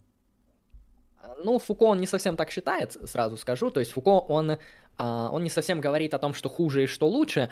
Фуко просто описывает, как меняются механизмы власти а, при изменении эпистемической матрицы. То есть изменение эпистемы влечет изменение дискурса, изменение дискурса а, влечет изменение а, дискурсивных практик, применяемых к телам. А, И, соответственно, вот он прослеживает эту генеалогию от изменения дискурса такого ренессансного на изменение эпистемы а, в сторону эпистемы там, просвещения, да, нового времени, А, и он видит, что власть, она остается, а, она становится более а, такой тотальной, тонкой, где-то более агрессивной. То есть раньше власть, она там не заходила за какие-то да, границы, сейчас заходят, потому что, например, сейчас у многих а, людей, э, вне зависимости от того, знают они об этом или нет, куча их данных, они содержатся в огромных массивах э, серверных информации, да, то есть ваш смартфон, э, ну, я думаю, это ни для кого не секрет, то, что ваш смартфон, он является таким источником, через который вы передаете множество засекреченных, да, то есть эти данные, они хранятся для кого-то секретно, а это в этом плюс, там, для Гугла, для Яндекса, для множества других вещей, вот э, вы передаете кучу данных, то есть власть, на самом деле, она сейчас действует э, с точки зрения Фуко, очень так вот тонко, она вам э, скорее предлагает какие-то властные механизмы через пряник, да, таким условным языком, нежели чем через кнут, поэтому я бы не сказал, что здесь Фуко, он говорит, что современные типы власти, они там хуже, лучше, для него эти категории не совсем имеют смысл, скорее он рассматривает просто то, что, э, ну, власть осталась, она просто поменяла форму, и какой она стала, для Фуко интересно. И вот эти вот дискурсивные практики, э, так называемое дисциплинарное общество, э, в котором он видит идеал современного общества, то есть общество, построенное на мунштре, на дисциплине, на э, таких вот нормативных распорядках дня, когда вот мы превращаемся в такой вот эм, ну вот, предположим, есть какая-то таблица. В этой таблице список ваших дел, там, на день, на неделю, на месяц. Например, вы студент, да, у вас там сдать отчетность, за сессию, сходить на пару, прийти в это время, уйти в это и так далее. То есть ваш день, ну, большой промежуток времени, э, он прописан строго по расписанию. И дело в том, что с точки зрения Фуко, вот все эти дисциплинарные практики, от слова дисциплина, понятно, они э, пронизывают современное общество. Если раньше, эм, ну, такие вот, э, Фуко описывает средневековые системы, где власть, она фиксируется вокруг суверена, например, вокруг монарха. И монарх, он вот как суверен, он может иметь абсолютную власть над всем его владением. Сейчас такая модель не особо мыслится, кроме всяких там, э, не знаю, диктатур различного характера, э, там на Востоке и в других местах. Э, вот. И э, сейчас он говорит, власть намного тоньше, намного хитрее. Скорее, власть объясняет вам определенный распорядок дня, выдает его как за релевантный и правильный, строго, долго, долго, долго. Школа длится очень долго, институт длится долго, армия длится не так мало. А вот в этих системах очень долгой мунштры из вас создают определенного человека. То есть вы об этом можете не подозревать, но из вас создают а, субъекта, субъекта, который нужен для государства. А, ну, вот именно в этом плане Фуко, он очень интересен для российского комьюнити, для российского интеллектуального инстемблишмента, потому что вот, ну, я думаю, то, что я сейчас рассказал, оно уже довольно неплохо ложится на интерпретацию тех или иных политических, социальных процессов, которые происходят в СНГ и в России. А, то есть я не знаю, как там вот, если брать за Запад, но в России интерпретация Фуко в контексте политики, она очень хороша. То есть, пока крайней мере, вы понимаете, что происходит. Фуко в этом плане как будто вот прям, прям на наше государство целился, хотя писал намного раньше. А, по поводу Бодрияра. Ну, честно сказать, я вот из континентальной философии знаком с Фуко, довольно хорошо мне он нравится. А вот с Бодрияром не особо знаком. С его там концепцией симулякров знаю довольно мало. В целом не согласен. То есть я вот к концепциям, которые пытаются описать наш мир как особый тип симуляции, как особый тип матрицы или там мозги в бочке, отношусь довольно отрицательно. На мой взгляд, даже если это так, из этого никаких практических следствий нету, а для меня очень важно, чтобы философия и ваши убеждения, они имели какие-то практические следствия. То есть хотя бы хотя бы такие, что вы их могли коннектить и взаимодействовать эти убеждения э, с другими своими убеждениями. А, как-то так, поэтому Бодрияр э, не, ну, для меня мало знаком. Как Я относишь... релевантного по нему не скажу. Как ты относишься к теории информационной автократии? Знаешь ли о ней? Вот, не, не знаю, а как она? Сергей Гуриев недавно представил интересный проект к вопросу о том, как власть тонко управляет. Он говорил об эволюции авторитарной системы. В 20 веке авторитарный диктатор был, прежде всего, человеком, готовым показать силу, человеком, который, если даже не был военным, то он обычно одевался крайне брутально военно, он э, демонстрировал власть открыто, репрессии были массовыми, репрессии касались открыто категории населения, об этом никто не скрывал, никто не скрывал факты, что это политические репрессии. И в этих режимах 20 века диктатор, он э, предпочитал, э, он предпочитал открытые формы насилия, он предпочитал не он предпочитал объяснять, что наказание, которое дается в этих режимах, это наказание дается за неисполнение, эм, за неисполнение вот этой идеологии. А идеология, она охватывает все части сферы общества. Идеология какая-то определенная, либо там чучхе, либо коммунизм, либо фашизм, но идеология для всей страны, она есть, и она отвечает на все вопросы то сегодняшняя информационная автократия маскируется, как правило, не называя себя никакой автократией. Как правило, эти режимы называют себя демократическими или альтернативно-демократическими. Он приводит несколько таких названий illiberal democracy, нелиберальная демократия Орбана, э, суверенная демократия в России и национальная демократия в Польше. Эти демократии по факту не являются такими. На самом деле это маскирующиеся авторитарные информационные диктатуры. Информационная автократия не имеет идеологии, в отличие от фашизма там, или коммунизма 20 века. Напротив, она подчеркнута безидеологична. Главный ее аргумент заключается в том, что правитель правит, потому что он чед, Он просто крутой чед, во всех отношениях специалист, который лучше всех знает, что нужно делать. Кто, если не Путин? Кто, если не Орбан? Они чуваки, которые находятся во власти не потому, что они божественны, как там, например, раньше Сталин был богом, его культ личности поднимался. Сейчас автократия говорит не то, что Путин не бог, Хотя некоторые, конечно, сторонники Путина скажут, может быть, что он бог, но э, официальная пропаганда говорит, а почему Путин правит? Потому что он специалист в своей среде. Он специалист, ему лучше знать. Кто, если не Путин, если кто-то будет вместо него, страна развалится. Второе. Репрессии никогда не политичны. Если кто-то будет делать политическую репрессию в нашей стране, ее назовут «он арестован за неуплату налогов» знакомая ситуация с Навальным, знакомая ситуация с, да, опять же, дело Юкоса. Это никакая не политика, это экономика. Он просто не платил налогов. Или Михаил Светов, а он просто педофил. Или он просто э, подозрение в педофилии. Но ни в коем случае никакая не политическая. У нас нет политической репрессий. Страна никогда не делает никаких политических репрессий. У нас нет их. Официальная информационная автократия отрицает любые политические репрессии и проводит их в значительно меньшем меньшем масштабе, чем тоталитарной диктатурой или авторитарной диктатурой прошлого века. Вместе с этим, эта система информационной автократии, она предпочитает инкорпорировать этих оппозиционеров в свою систему власти. Инкорпорировать систему власти э, лояльных, потенциально лояльных, то есть кооптировать, добавлять к своей власти э, некоторых несогласных, покупать их лояльность. Венедиктов, вспомним, эхо Москвы. Э, а тех, кто не согласен, не лоялен, объявлять не врагами. А, например, иноагенты, например, там, а, а у них налоги не уплачены, а они там якшаются с какими-то пидорасами, вообще ЛГБТ неправильными. Никогда нету слова о том, что есть идеология. И да, вот насчет идеологии, имиджа. Лидер — это уже не военный человек, не в форме, не диктатор, который привык открыто и публично говорить о том, что «у нас имеется ряд отклонений от курса партии». Такого не существует. Дискурс политики выведен из общественного поля. Все, что происходит внутри партии, касается только партии. Все, что происходит в Вегасе, остается в Вегасе. Люди просто иногда исчезают, потому что они вписываются в этот истеблишмент. Если они не испытывают необходимости с ним кооптировать, кооптация прекращается, у них возбуждаются дела, но не политические. И вот эта система информационной автократии преимущественно э, не репрессивна она запугивающая. Она предпочитает шантажировать, она предпочитает не прямо давить, она предпочитает э, увиливать, изворачиваться и не прямо, э, не прямо управлять э, толпой, а управлять ей опосредованно. Вот эта система если кратко, гуриевской информационной автократии в 21 веке. Слушай, ну довольно интересно, особенно как дескриптивный анализ, потому что мы с помощью этой эпистемической матрицы можем, ну там, с легкостью описывать то, как изменилась вот политика сейчас относительно политики той же самой 20 века, ну или там раннего 21 века. Поэтому как э, некоторая такая интерпретационная схема, по-моему, звучит отлично. А, единственное, что, э, ну, если кратко, я это понял следующим образом, то, что власть, она осталась точно такой же, то есть она работает по тем же механизмам, а, то есть механизмы те же, но их так называемая эстетическая или юридическая или а, ну, вот, информационное да, оформление другое. То есть все равно происходят какие-то там репрессии, какие-то там mm-hmm. недопуски неугодных и так далее. То есть все вот, все вот эти те самые механизмы, которые кто-то любит, а кто-то не любит, они остаются, просто они меняют а, свою обертку. А, ну, в этом плане можно сказать, да, то, что там а, все то же самое, но с другим вкусом. Звучит интересно, я с этим не знаком, а знакомься, знаешь, знаешь что? Анализ знаешь, самое неприятное? Он делал целую двухчасовую лекцию об этом. Я ее слушал, я ее... Вот мне очень понравилась эта лекция, он приводил там и результаты исследований, они ведь исследования проводили, и опросы, и экономические показатели приводили. А знаешь, что произошло? Он в Казахстане, в Алмате это прочел, а потом из Ютуба эта лекция была удалена. Вау, вау, вау, вау, вау, вау. Знаете, сейчас не, не Астана, это Нур-Султан. Это же теперь Нур-Султан, прошу прощения. Там написано было выступление в Алмате. Ну да, Астана, Астана.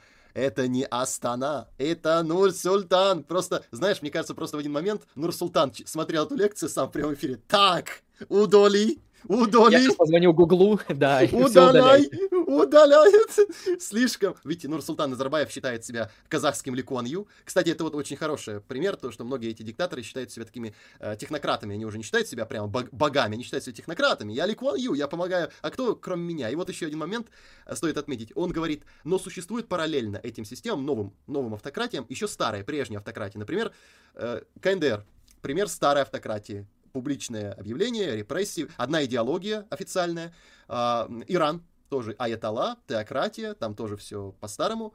А, даже Сирия, даже Сирия с Башаром Асадом, он называет ее. А вот новая автократия это вот преимущественно уже европейский феномен, когда... Я еще не поняли, насколько это релевантно, насколько да, это диктаторы работает. уже, диктаторы в галстук, диктаторы в галстук уже, они так, цивилизованные ну, да. диктаторы в галстук. Это, знаешь, это меня натолкнуло на одном вот э, интересном размышлении. Я как-то раз, я, к сожалению, вот не, не вспомню сейчас название книги, не смогу отослать, но, в принципе, был такой тренд э, где-то вот в начале 21 века, вот как раз-таки в э, политической философии в контексте Америки, хотя именно эти книги часто писали публицисты, журналисты.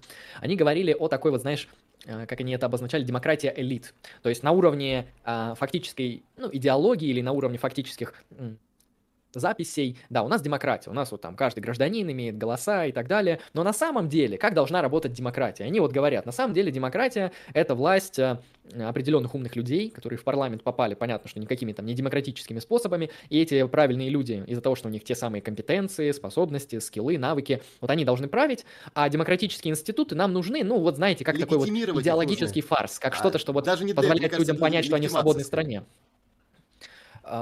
Не услышал, вопрос был? Даже, наверное, для легитимации. То есть, почему, да, народ, почему народу нужны эти люди? Потому что мы показываем, что вот смотрите, вы, вы опускаете урну в бюллетень. Почему они выбраны? Потому что вы сами опустили урну в бюллетень, да? Видите, вот А если вы не опускали, то вы сами приняли да, решение. Да, вы сами принимаете. Это ведь еще и психологический момент. Он очень важен в современном мире, когда очень много людей становятся более образованными. Как объяснить образованным людям, ну то есть не совсем, не такие, не крестьянам просто. Вот раньше можно было крестьянам сказать, почему у нас такой король? Богом, потому что дано. Вот и ну, все. Ну да, это логическая легитимизация, сейчас, сейчас такого не прокатит, поэтому люди привыкли к друг, другой легитимации, а потому что вы сами голосовали. Вы что, против того, что вы сами голосовали? Если не пришли, то виноваты вы, виноваты в конце концов. Да, у вас есть право голоса. И да, и вот эти теоретики, они описывали, что вот для Америки даже релевантнее вот эта вот система такой элитарной демократии, где у нас эм, работают как бы демократические институты, но на самом деле власть осуществляется, ну, некоторым аристократическим сенатом, да, те люди, людьми, которые туда как-то попали и будут там очень долго, будут там варьироваться, меняться, но в целом эм, демократические институты, они нужны не для того, чтобы эти люди менялись или курс партии менялся, а для того, чтобы это все легитимно семело. Ну, как-то так. Так что э, демократия, демократии рознь. Бывает разно. Нам пришел вопрос. Антон Пешков Пацаны, я тоже хочу быть умным. Как прокачать мозги? Когда вам хотелось становиться умнее? Что вы для этого делали? Э, хороший вопрос, Антон. Смотри, Антон, если ты задаешь этот вопрос, то ты уже, так сказать, не из того глупого большинства, о котором многие, думаю, знают. Потому что если ты задаешься вопросом о методологии того, как тебе стать умнее, это уже хороший знак. Начнем с этого. А, второй момент связан с тем, что умный — это довольно широкая категория. То есть вот у меня есть знакомый, он авто слесарь. Он очень хорошо шарит в машинах, он там в этой технике разбирается. Я могу его назвать умным. Да, он умный в автомеханике. А умный ли он в философии? Нет. Умный ли он в истории, в социологии, в юриспруденции, еще в чем? Нет но он умный в автомеханике. Поэтому, когда мы говорим о том, кто умный, а, это нужно нам определить, что имеется в виду. Ну, если мы находимся а, вот на данной площадке, да, на стриме Николая, я думаю, речь идет о том, что под умным подразумевает некоторого человека, который является а, компетентным на уровне теории в каких-то там вопросах и теоретических, и практических. Например, ну, это обычно еще называют там гуманитарно умный или что-нибудь подобное. А, соответственно, если вот вам интересен ум, как некоторая такая вот способность разбираться в гуманитарных вопросах, это может быть история, философия, социология, там, не знаю, право, политика, международные отношения и много-много других гуманитарных дисциплин людям интересны. А, здесь довольно все просто. А, вы должны много слушать людей, которые в этом шарят, экспертов, которые разбираются, которые могут вам хорошо, понятно донести информацию. Вы должны много читать, основных классических, фундаментальных, э, систематических трудов, посвященной той теме, которую вы хотите исследовать. Да, то есть вы берете, например, философию, например, античность. Значит, вам нужно узнать, как минимум, и разобраться с тем, что такое Платон Аристотель. Можете разобраться с тем, кто такие там досократики, кто такие там неоплатоники, это уже более глубоко для вас будет понятно, но как минимум вы должны понять, кто такой Платон Аристотель. И, соответственно, вы читаете их тексты, читаете комментарии, читаете обзорные статьи, и прочее, прочее. То есть, первое, конечно же, много слушать людей, как они говорят, как люди рассуждают на те самые интеллектуальные темы, потому что если вы просто начитаетесь, вы не совсем поймете, как это использовать. А, потому что интеллектуальные практики, они завязаны на вашу вот ну, активную позицию. То есть вы, например, прочитали про то, что справедливость — это, ну, когда каждый находится на своем месте. Вот так считает Платон. А, он такой элитарист, грубо говоря. Но а, это для вас станет более-менее адекватным знанием, и вы будете достойны назвать себя умным в этой сфере, тогда, когда вы сможете это а, защитить, объяснить,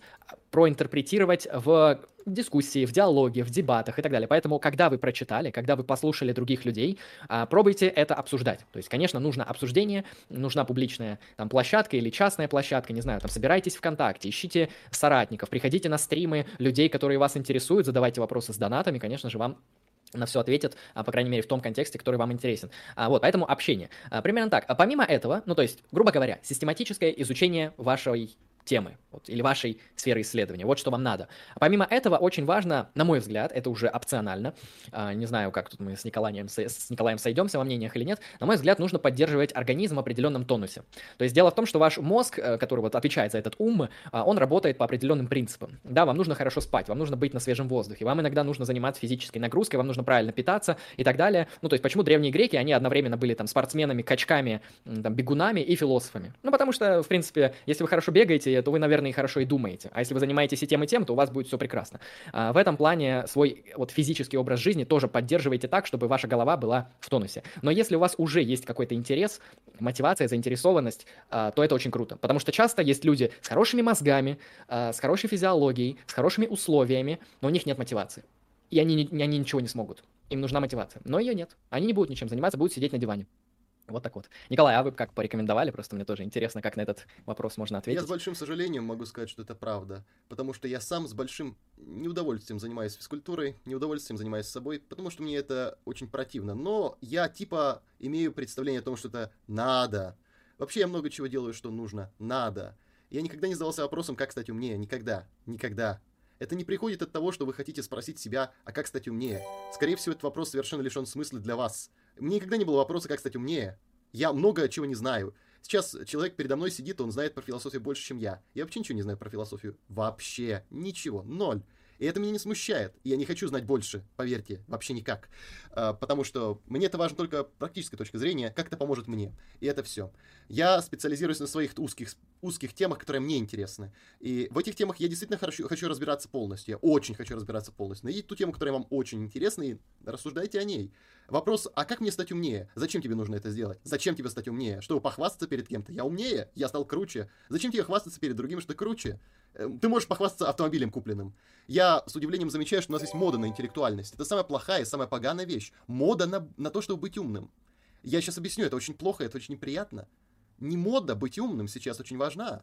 Надо просто быть человеком, который разбирается в том, что тебе нравится. У нас есть множество умных типа людей, которые могут поддержать разговоры на все темы, но ни о чем. Которые имеют невероятно поверхностные энциклопедические знания только в каких-то самых базовых вещах. Я часто таких замечаю.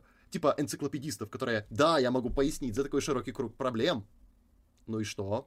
Сегодня не 17 век, чтобы бравировать вот этим. В веке так 17 можно было сказать, чем вы занимаетесь? я занимаюсь историей в целом всей, всего мира, всех вещей, потому что знаний было довольно мало. Если кто-нибудь сегодня скажет, я занимаюсь историей. А, какой историей? России, мира? России какого века? Э, это очень специализированный вопрос о знаниях, которые вы хотите получить. Но первый вопрос, который вы должны задать себе, а зачем вам это нужно? Зачем? К чему? Э, умнее, это что значит умнее? Как? Быстрее мыслить? Хорошо решать тесты на IQ?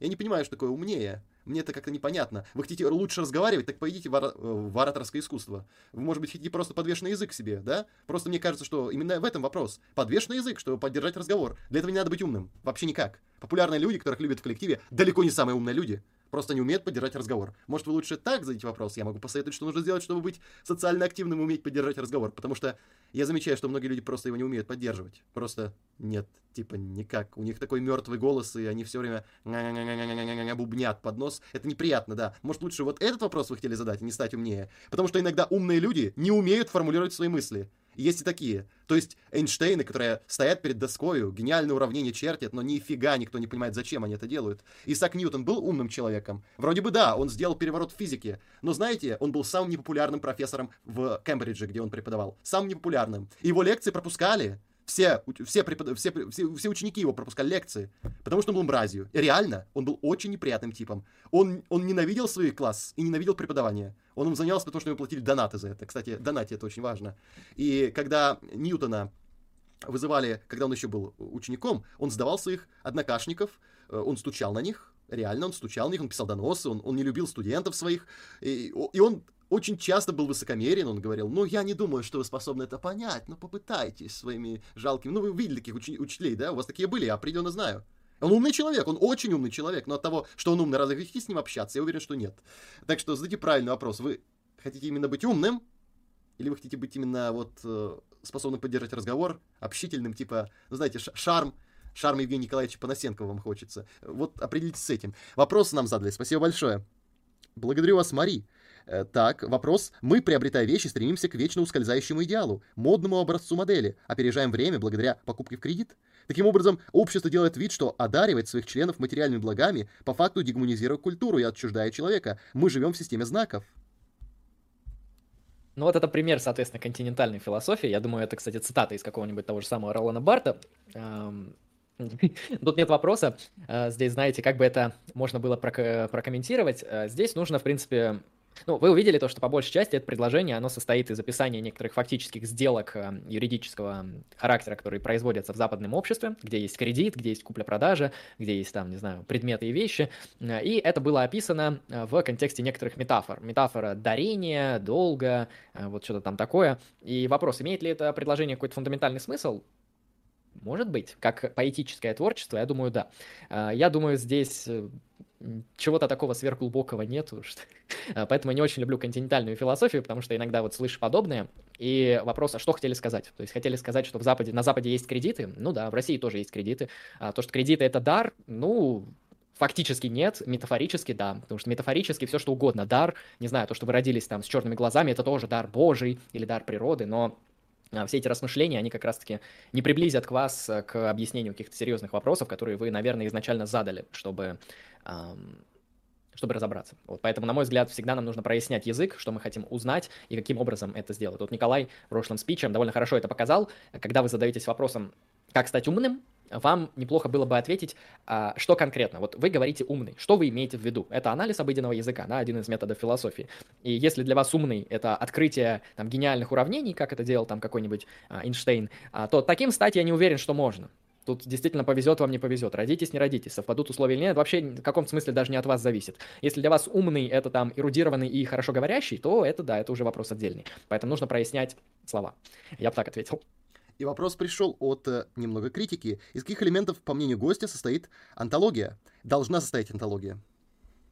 А, хороший вопрос. Если брать дескриптивно, как сейчас антология выглядит в философии, антология на данный момент это раздел метафизики, а, то есть э, антология занимается вопросами, связанными с тем, что существует и каким образом это что-то существует. То есть фундаментальные вопросы, связанные с устройством существования, это все антология. Туда входят вопросы из разряда, а, ну вот, э, если существуют вещи, то какую фундаментальную природу эти вещи носят? То есть они там материальные, не знаю, идеальные, физикалистичные, натуралистичные. Если существуют какие-то социальные объекты, они как существуют? Они существуют как э, факты сознания, как факты юридических практик, как там, как факты особой формы социальной материи, как считают марксисты там, например, и так далее. Это вопросы, они могут влиять в том числе на вашу практику, потому что если для вас, например, реально существует э, и объективно класс, или индивид, то вы на основании этого будете выстраивать всю свою практику. Да, вы будете отталкиваться либо от классовых интересов экономического характера, либо от а, индивида, его естественных прав, предпочтений и склонностей, если для вас первичен индивид, а не та коллективная общность, которой он принадлежит. А, поэтому вопрос существования очень важны, они интересуют основных философов. Как должна выглядеть антология, на мой взгляд, а, ну, на мой взгляд, она, конечно, должна быть ясной и понятной, то есть мы должны как-то заниматься теми вопросами, которые не носят а, а, характер непроясненности, вот эти все метафоры, а, так называемые вот эти мифологические штампы, а, приклеивать сюда не необходимо. А, во-вторых, а, антология, на мой взгляд, должна решать какую-то задачу, то есть мы должны сразу определить спектр определенных вопросов, которые нас интересуют, то есть, например, а, какие вещи существуют, да, а, как, как, то есть нам важен вопрос, и что в эти вещи входит. Туда может войти Бог, универсалии, а, не знаю, политические и социальные объекты, гендер, ну, то есть очень-очень много всего. То есть мы должны определиться с вопросом, определиться с тем, а, какой статус этого объекта. Я обычно разделяю а, в контексте реализма и антиреализма. Понятно, что можно еще что-нибудь третье придумывать, какой-нибудь там, знаете, квазиреализм или средний реализм, но, на мой взгляд, удобно говорить о реалистическом срезе и антиреалистическом срезе. То есть мы, когда мы говорим о существовании какого-то объекта, мы можем ответить как минимум а, в контексте реализма, он существует реально. Что значит реально? Объективно, независимо от разума. Например, мы говорим, что а, шкаф сзади меня, или где он там сбоку от меня, а он существует реально. То есть он независим от мышления тех или иных агентов. Он существует вот в каком-то смысле самостоятельно. Если убрать всех людей из мира, убрать всех агентов, всех мыслящих существ, этот шкаф останется. Если это так, то он объективен. Соответственно, примерно так же мы можем сказать, что реально существует Бог. То есть Бог, он не у нас в сознании, не у нас в социальной практике, не в наших лингвистических схемах и нашем, там, не знаю, психологическом склонности, а Бог, вот он как шкаф, только в другом пространстве, э, в другой плоскости, да, если шкаф, он в пространстве и во времени, а, то Бог, он вне пространства и вне времени. Ну, тут там, философия пространства и времени, как существует время, как мы можем делать суждения о прошлых э, состояниях истинными, это все вот тоже философия времени, это не совсем антология, это скорее э, другие разделы метафизики. А, поэтому, занимаясь антологией, аналогии, пытаетесь определить тот объект, который для вас интересен, а, и срез примерно вот между антиреализмом и реализмом. А, смотрите аргументы, смотрите обоснования, а, смотрите как вам это необходимо встроить в когерентные взгляды ваши же в контексте другой системы. То есть, э, грубо говоря, вам нужно определиться, что существует э, и как это коннектится с другими существующими объектами, потому что там может быть противоречие. Э, если там возникают какие-то такие спорные позиции, где у вас существуют две вещи, которые одновременно не могут существовать, то это противоречие, что делает вашу систему ложной, ну, потому что А и не А одновременно — это ложь. А как-то так. Поэтому требуется когерентная проработка. Задавайте вопрос, господа. Нам очень важна ваша поддержка. Пишите. Вы спрашиваете про религию, задайте вопрос доната, господин Василий Паков. Прошу вас. Задавайте, это очень важно. Да, про религию тоже можете спрашивать, потому что религия, она не менее интересна, чем философия. Я в основном знаком, конечно, с таким, с философией религии скорее, чем с какой-нибудь там вот реальной э, теологической практикой, ну, кроме христианства. С христианством мне приходилось более глубоко ознакомливаться и с теологией, и с тем, что христиане имеют в виду, когда говорят о там благодати, о Боге, о Царстве Небесном, да, о воскрешении и прочее. Как-то так. Так что задавайте вопросы, господа. Пожалуйста, это очень важно. У нас был стрим с Ежи Сарматом про религию. Мы придумывали новую религию для России. Опа, это интересно. А нужна ли России новая религия? То есть, это вопрос за пределами нашей философской профессиональной этики. Мы ставили вопрос по-другому, какой она должна быть, а не нужна ли она. Вопрос был совершенно другому, как философы-политологи, которые делают, собственно говоря, новые конструкты, не, не приземляются на эту грешную землю, мы тоже думали о том, какой конструкт нам подойдет, и сконструировали. А в ней Бог есть? Ну, не один. О чем ты? Конечно же, вот я. Это, этот вопрос, да, я специально задал, чтобы там услышать, там, один, не один существует в каком виде. А, Потому что, на самом деле, классно, что там даже не один бог. Это религия настолько классно, что там даже не один бог. Представьте себе, да? То есть Спектр. Вы, вы приобретаете всего лишь одного бога, переходя в христианство. А в наше несколько, представляете, сколько? Мы круче по числу хотя бы, да? Ну, христианство да. хитрее. Там, понимаете, там один бог, но в трех лицах. То есть У в каком-то смысле, лиц. да. У нас а, все больше. равно больше лиц, так что хватит, хватит. Да. Лиц все равно больше, лиц все равно больше. Uh, у него трехголовый, а у нас гораздо больше голов.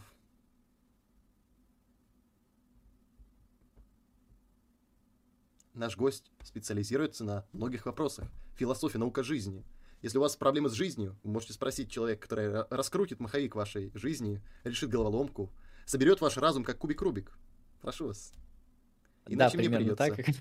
Хотя иногда, знаешь, происходит такая ситуация, что вот именно вопросы какой-то там реальной жизненной практикой, их решают в последнее время психологи и так называемые бизнес-тренеры. Ну, бизнес-тренеры в широком смысле, то есть люди, которые Слышал. там объясняют, как, как правильно жить тебе, как правильно действовать, вот такие вот тренера психологические.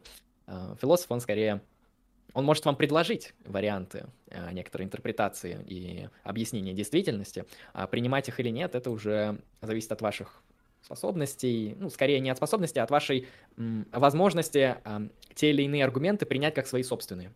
Потому что некоторые аргументы, они просто неубедительны для некоторых людей. А для кого-то наоборот. Знаешь, когда-то наследие просителей оказало большое влияние на религию, и во Франции придумали собственную религию. Я слышал, она, по-моему, называлась там религия какого-то там или разума, или какого-то такого бога, существа. который там на разум похож. Религия высшего да, существа. Да, да. Было два культа. Религия разума, это скорее религия такого более радикального якобинского клуба, и религия высшего существа, более клерикальная религия, ее предложил Робеспьер.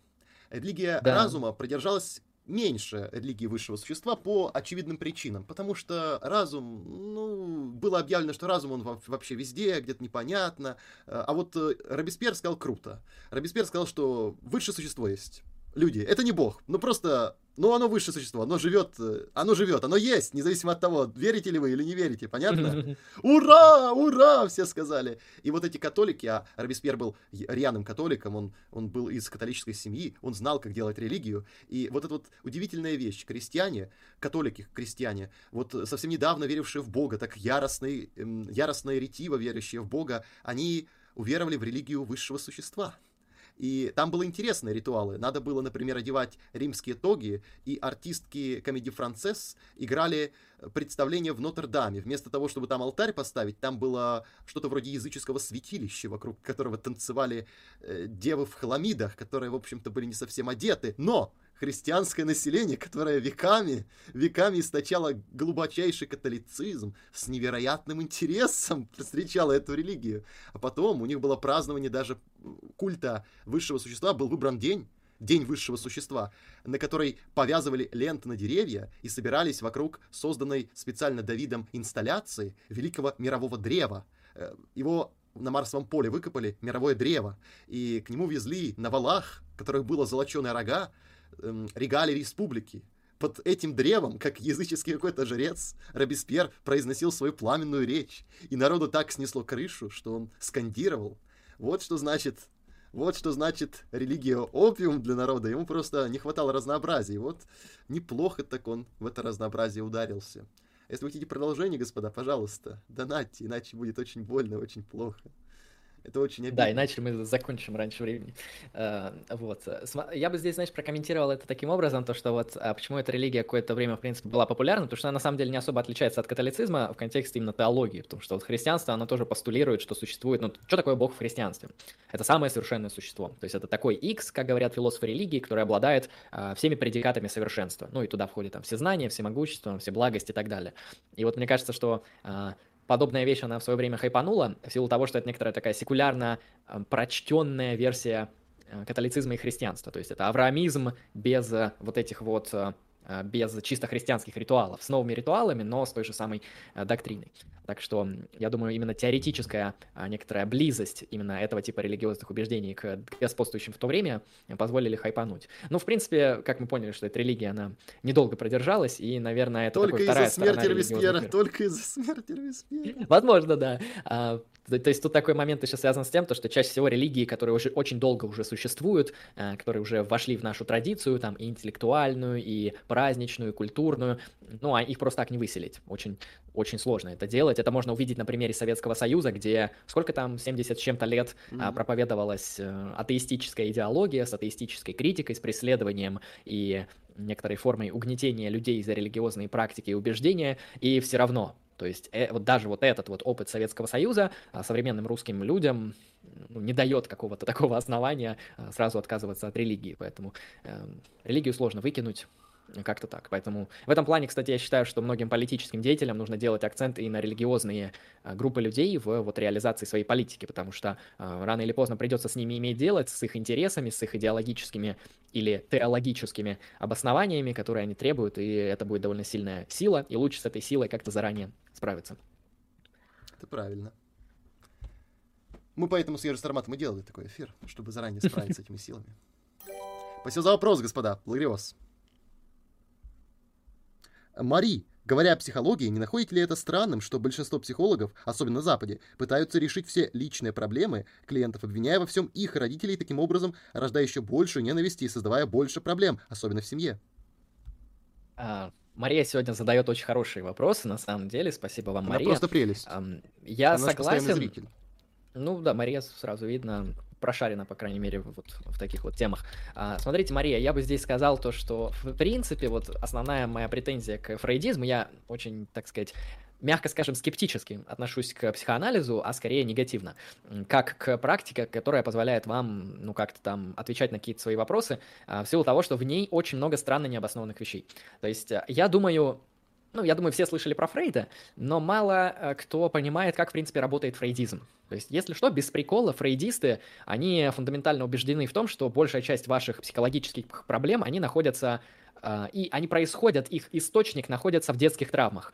То есть э, какие-то детские события, какие-то там непройденные стадии развития, неправильное развитие эдипальной стадии. Эдип — это, если что, ситуация, в котором вы, будучи мальчиком, хотите заняться сексом со своей собственной матерью. Вот, и данная модель является актуальной и мейнстримной для фрейдистской методологии. Ну и, соответственно, кто вам мешает заняться сексом с собственной матерью? Это ваш отец, понятно. И у вас возникает вот этот эдипальный треугольник, в котором вы хотите внимания матери, но всегда вам мешает ваш батя, и вы его в каком-то смысле так вот недолюбливаете. И на этом основании у вас формируется там представление о женском, о мужском и другие фигуры. А, соответственно, вот это все, оно является точкой интерпретации, через которую вы а, пытаетесь объяснить, как устроена вот эта вот вся действительность, как а, работает мир и так далее. Так что а, я бы здесь сказал, что, ну, современные психологи, вот Мария конкретно говорит о фрейдистах, они, конечно, ну, не имеют достаточно хороших эмпирических обоснований, чтобы говорить, да, то, что все ваши проблемы с детства, все ваши проблемы из-за родителей, а проблемы ваших родителей из-за их родителей, то есть на самом деле виноваты какие-то там далекие предки. В каком-то смысле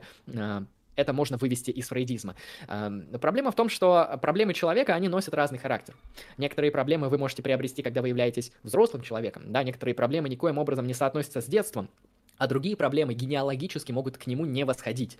То есть, возможно, а, да, вы имеете какую-то проблему, но чисто генеалогически она у вас возникает не из-за детства, а из-за какой-то хрен... другой фигни. Поэтому здесь нету эмпирических обоснований. Здесь нету какой-то более-менее, ну, так называемой философской аргументативной базы, из которой мы можем вот ввести какие-то само собой разумеющиеся посылки из них и сделать логически релевантные, валидные выводы. Как там, например, а, делают, ну, там, те же самые а, теоретики эгоизма в контексте моральной этики и нормативной философии и так далее. Поэтому э, то, что перевешивает ответственность на родителей, это пол беды. Вторая половина беды заключается в том, что э, это псевдонаука. Это не то, что псевдонаука, это вообще псевдо псевдоинтеллектуальный движ, потому что он не обоснован не аргументативно, поэтому это не философия. Он не обоснован эмпирически, поэтому это не наука. То есть, ну, в каком-то смысле психоанализ в некоторых своих разновидностях, а по крайней мере Фрейд, он не отличается от магии. То есть, когда вы занимаетесь астрологией, и когда вы занимаетесь психоанализом, вы занимаетесь примерно одним и тем же. А, более того, астрология, она может вам помогать. Вы можете получать из этих магических систем какие-то ориентиры, какие-то основания, позволяющие вам лучше схватывать реальность. А, ну и фрейдизм тоже может вам, например, понять, что ваш батя был плохим человеком, что он там вам насолил, и поэтому у вас какие-то там проблемы в настоящем с девушками. А, помочь это может, но, на мой взгляд, оно помогает скорее случайно, чем на основании каких-то факторов. В этом проблема. В, проблема в том, что отсутствует адекватная степень эм, ну, аргументативности и обоснования, да, в том числе эмпирического. В этом плане, например, когнитивная психология, которая старается обосновывать себя именно на эмпирических исследованиях в контексте нейронаук, она более точно и, возможно, более эффективнее справляется с теми же самыми вопросами, с теми же самыми проблемами психологического характера и решает их, я думаю, лучше. Хотя психоанализ от этого не теряет своей популярности. Прошу, господа, может быть, еще вопросы? Спасибо, LS Philosophy. Я рад, что вам нравится наш контент. Если вы хоть немножечко его хотите видеть еще чаще и хотите, чтобы он продолжался, помогите нам купить стрим. Это очень важно. Это прям действительно очень важно. Я пытаюсь делать контент, но скоро сорвусь, и мы начнем делать поганые аукционы и смотреть чмошные помойные видосы Влада Савельева. Вы знаете? Что... А такая практика была или еще не дошло такая практика была. Они знают была, про эту у меня угрозу. тоже была, да. Они знают про эту угрозу. Вы знаете про то, как умным людям тяжело в этом мире адаптироваться. Им очень нужно как-то понимать, что они тут не лишние. И им нужно знать, что вы, вы нужны им, так же, как вы нужны нам, равносильно. Помогите нам, чтобы мы могли приносить вам пользу. Да, или придется рано или поздно смотреть э, Влада Савельева да. и Озона с дегустацией пива «Боярин». Это ужас. Хотя, я думаю, интернет сегодня придуман только для того, чтобы смотреть на жизнь шизов. Я много смотрел, точнее, не самого выступления, но я смотрел, эм, как бы сказать, я смотрел комментарии Жмелевского на видео э, продюсера Иванова из псих, психбольницы, который он снимает. То есть... Э, интернет придуман только для того, чтобы мы наблюдали за жизнью шизов. Я не знаю, выпускает ли сейчас э, продюсер Иванов новые выпуски из своей психпалаты, но я уверен, что скоро он снова станет популярным на Ютубе, будет там новый канал, прямо из психушки. Да, в любом случае старых выпусков уже достаточно, так что люди, если что, не потеряют К сожалению, недостаточно, потому что и удалили же канал, поэтому там нет. А, уже недостаточно. Вот с этим я Так что это ну, наоборот, да. это грязный ход пиара. Это пиар санитаров. Это тайный план санитаров, чтобы их клинику прорекламировать, они выпускают, видимо, с... они откроют... Я... И вот это интересная идея у меня рождается в голове. А что если псих... психбольницам э, не допустить возможность их э, пациентам делать блоги? Ну, то есть записывать их и выкладывать там. Я думаю, что многие люди будут больше интереса проявлять к больным психическими отклонениями, они задумаются об этом, ну и пришлют донаты этой поликлинике в конце концов. А им, этим больным, это будет рефлексия, как будто бы дневник, блог, Э, и там будут, наверное, я не знаю, там комментарии им приходить, и общаться они будут. То есть Вопросы, не надо выключать да. их из социума. Я думаю, это даже поможет им как-то переадаптироваться. И вот гениальная идея. Донаты со стримов из психбольницы. Это, это тайный коварный план санитаров. Вот самый коварный план, который они могут придумать. Да, да, причем у них все к этому готово, потому что камеры у них, я там, насколько да. знаю, почти в каждом помещении есть, интернет есть, осталось все это выводить в ОБС, там чат, вот это они все, не там, понимают вели- величие, они не понимают возможность золотиться на этого, не понимают все, всей своей власти. Ты недооцениваешь мою мощь. Сколько да. мощи. Сколько это, наверное, мощи. связано с тем, что эти психбольницы, они в основном государственные, а государство на такое не пойдет. Вы что, стримы, это отвратительно. Нет. А частные корпорации могут на этом, да. Да, это же такая огромная мощь, я представляю. Это же такая мощина. У них же, у них же кладезь, у них контент, у них просто контент пролеживает. Они могут, это же атомное оружие, это атомная бомба, это, это не раскрытый потенциал энергии. Ну, рыночек порешает. Рано или поздно что-то подобное появится, и оно просто вот так вот стрельнет, и все начнут так делать. Так что ждем, ждем. Это, знаете, вот как, когда сидите в теории, размышляете о том, сколько на рынке возможностей, но почему-то люди не реализовывают, люди часто боятся. Но как только один попробует, э, вы поймете, что все было правильно, все было хорошо. Да. Например, там без... людей не лечат, да, пишут. Например... Ну так зачем лечить? Надо, надо развлекать. Нужно делать их жизнь лучше. Согласен, согласен. Им, им же самим будет интереснее. И знаете, еще есть интересный коммерческий ход делать стримы без обзоров видосов. Делать стримы без э, аукционов, а рассказывать интересные вещи и окупать их за то, что вы делаете интересные вещи. Представьте, какой смелый шаг. Без всяких этих развлекух, без этих развлекательного контента, без просмотра Влада Савельева или продюсера Иванова из «Психушки» есть такой, знаете, остро социальный проект делать контент просто и получать за это деньги, не унижаясь перед вами. Спасибо большое за вопрос. Мне нравится ваша позиция. Спасибо психолог. Гость очень поверхностно знает психологию учения Фрейда. В особенности, не стоит называть магией то, в чем не разбираетесь. Ваше рассуждение как у человека, у которого в школе не было физики, и вы при этом пытаетесь убить людей в наверности теории о круглой Земле. Я бы сказал здесь так, то что, ну смотрите, я с фрейдизмом разбираюсь на уровне, соответственно, общефилософского обоснования данных контекстов, а, потому что психоанализ — это то, что исследуется в том числе философами. То есть понятно, что там есть так называемое терапевтическое приложение. Вот насчет терапии я ничего говорить не буду. Я буду говорить именно о теоретических основаниях этого всего, потому что долгое время это находило место именно а, в контексте философии. На данный момент я могу сказать так. Философия — это такая научная дисциплина, которая обоснованно, аргументативно пытается ответить на фундаментальные вопросы. А, то есть обоснование, аргументация — фундаментальные вопросы. А если мы взглянем на психоанализ, это, соответственно, Юнг, ну, Юнг скорее аналитическая психология, давайте пойдем по классике, возьмем Фрейда, возьмем Кляйн, а, возьмем Лакана, вот, и последователей. Мы увидим, что это что-то между континентальной философией и какой-то необоснованной мистической интерпретацией. А, на мой взгляд, проблема как раз-таки психоанализа заключается не в его полезности, то есть он может быть полезен в терапии и прекрасно работать. Проблема психоанализа заключается а, в том, что он не имеет под собой теоретических обоснований, какого-либо более-менее адекватного для современной научной картины а, характера. То есть его метафизические выкладки, на мой взгляд, не соответствуют принципу простоты. То есть там идет просто такое вот случайное, ничем не обоснованное нагромождение и выведение не из ниоткуда, из ниоткуда, прошу прощения, плане различных сущностей, а, которые, ну, просто нужны для того, чтобы как бы это, это такая вот мешанина символов, мешанина теоретических оснований запускалась в определенный такой вот а, механизм. Поэтому принцип простоты, а, принцип достаточного основания, принцип, ну, хотя бы каких-то аргументативных схем для, для всех этих типов практик, на мой взгляд, неприменим. То есть это уже не философия, на мой взгляд, ну, исходя из моего определения философии как аргументативной практики. Здесь нету а, тех самых когерентных, более-менее адекватных, проработанных а, систем, отвечающих на те самые фундаментальные или среднефундаментальные рядом с ним смежные вопросы. Это раз. Второй момент связан с тем, что мы можем сказать, что, наверное, психоанализ — это наука. То есть в психоанализе есть эмпирические выборки, эмпирические исследования, какие-то а, вот эти там статистические подтверждения и так далее, на основании которого, например, там вот, вот эти стадии развития по Фрейду, там анальная, вагинальная, прошу прощения, там генитальная и прочее, они имеют под собой какие-то веские основания. Или там вот э, то, что Фа, этот, простите, Лакан говорит, как то, что у каждой женщины есть зависть к пенису или что-то подобное. Вот дело в том, что э, это не выводится из аргументативных схем, и это не выводится из эмпирических исследований. То есть как эмпирически проверить, как верифицировать, грубо говоря, то, что у женщины зависть к пенису. Звучит как набор слов, но он таким, таковым и является, на мой взгляд. Соответственно, а, я не вижу под психоанализом эмпирических оснований, поэтому я рассматриваю ее как такую вот какую-то третью отдельную гуманитарную практику. Можно сказать, что это терапия, да, что это не наука, это просто апеллирование какими-то символами, которые могут вам помочь в той или иной ситуации. А, но тогда, я же говорю, и карты Таро могут помочь, и астрология могут помочь. Я, кстати, к этим дисциплинам довольно хорошо отношусь. А, в этом плане тут то же самое. У нас есть нагромождение символической системы, они там как-то взаимодействуют, и иногда они могут вам помогать ответить на какие-то вопросы. Также и с психоанализом. Поэтому, с моей точки зрения, психоанализ, он скорее похож на особый тип религиозной практики, а, нежели на философию либо науку. Либо это просто терапия, да, это как, знаете, там, бизнес-тренинг и прочее. А с моей точки зрения это так. То есть у них хромает база, у них хромает теория, а, и вот основание данной системы, там, когеренция хромает, как одно из другого выводится, откуда что следует, как эти вещи там соотносятся и так далее. Во многом это так, ну, это я просто знаю из общения с психоаналитиками, а, из тех людей, которые его теоретически изучают, тех, кто его теоретически а, критикует. То есть еще проблема психоанализа заключается в том, это Поппер хорошо показал, то, что данные типы теорий а, не фальсифицируются. То есть вы не можете найти факт, который бы опроверг психоанализ. Как-то так. Тоже проблема. Если мы хотим рассматривать психоанализ как что-то научное, а, он не фальсифицируется. Вот не проходит этот критерий, значит, это что-то скорее относящееся к псевдонауке или религиозной практике.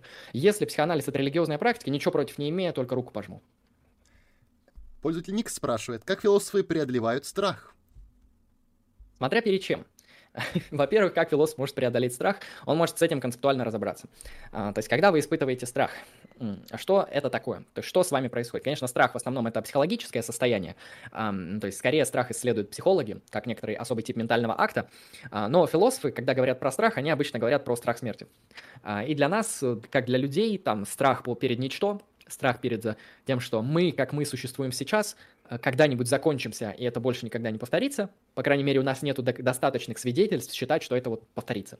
Эм, мы перед страхом смерти встаем перед некий ступор. Да, у нас недостаточно теоретических обоснований, чтобы ответить, что будет после смерти. И все эти проблемы загробной жизни, они скорее решаются в рамках религий, в рамках таких вот теологических систем, где у человека, например, есть душа, как то, чем является человек, и эта душа, она, соответственно, не редуцируется к телу, оно, эта душа никоим образом там не связана с телом, Э, ну, то есть она как-то им управляет, но, в принципе, душа, она автономна от тела, и в случае разрушения вашего тела, ваша душа не разрушается, потому что у них разная онтологическая природа.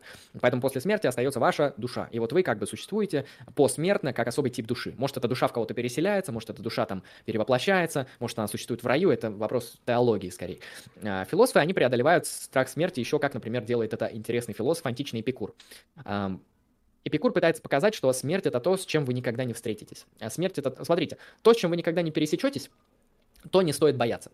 Вот это такая вот первая посылка, которую мы можем принять. То есть то, что вас не настигнет, вокруг этого нет смысла выстраивать страх. То есть, ну, если вы боитесь то, что на вас упадет Солнечная метеорит. система, ну или метеорит, или солнечная система, что на что вас, на, давайте с метеоритом, да, вы боитесь на то, что на вас упадет метеорит. Потом вы смотрите статистику, и вы понимаете, что вероятность того, что на вас упадет метеорит, она меньше, чем выиграть в лотерее. То есть там вообще 0,001%. И вы после этого не боитесь то, что на вас упадет метеорит, хотя он может упасть, да, но и слишком Или наоборот, вы становитесь параноиком. Этот метеорит поджидает меня, я знаю. Да, да. Э, он подделал научные данные, чтобы я его не боялся. Конечно. А на самом деле, да. Бывает и такое, да, на самом деле. А если мы берем а, контекст, в котором мы действительно обосновываем вещь как что-то, с чем мы не встретимся, нам нет смысла ее бояться. Хорошо, теперь рассмотрим смерть. А, встречаем ли мы смерть? Мы встречаем смерть других людей. Это очень трагично, это очень грустно. Мы часто боимся смерти наших близких, наших друзей и других людей, которые нам сердечно близки. А, но страх смерти других людей – это не то же самое, что страх вашей смерти. Поэтому вопрос, если брать вашу смерть, вы с ней пересечетесь, пока вы живой, вы смерти не видите. А когда вы умерли, нету никакого агента, который может застать проинтерпретировать, понять и осмыслить вашу смерть. То есть, когда вы умрете, не будет человека, который сможет сказать, о нет, я умер как плохо, потому что если вы ударились ногой, есть человек, который скажет, мне больно, я ударился ногой, мне это неприятно. Но если вы умерли, все, нету того, кто скажет, это плохо, что я умер. Соответственно, смерть это то, что а, буквально обойдет мимо вас. Смерть это то, что вы не обнаружите. Вы можете обнаружить какие-то предсмертные муки и страдания. И бояться страданий это отдельно. Но бояться смерти, говорит Эпикур, не имеет смысла, потому что смерть это то, что мы никогда не встретим. Мы даже, вероятнее всего, встретим метеорит, который упадет на голову. Там маленький процент, но можно. Но смерть вы встретить не можете в принципе. Пока вы живы, ее нет, пока мы мертвы, некому застать эту смерть. Соответственно, раз смерть это то, что никоим образом а, вас не касается, то смысл вам бояться того, что вы никоим образом не можете застать.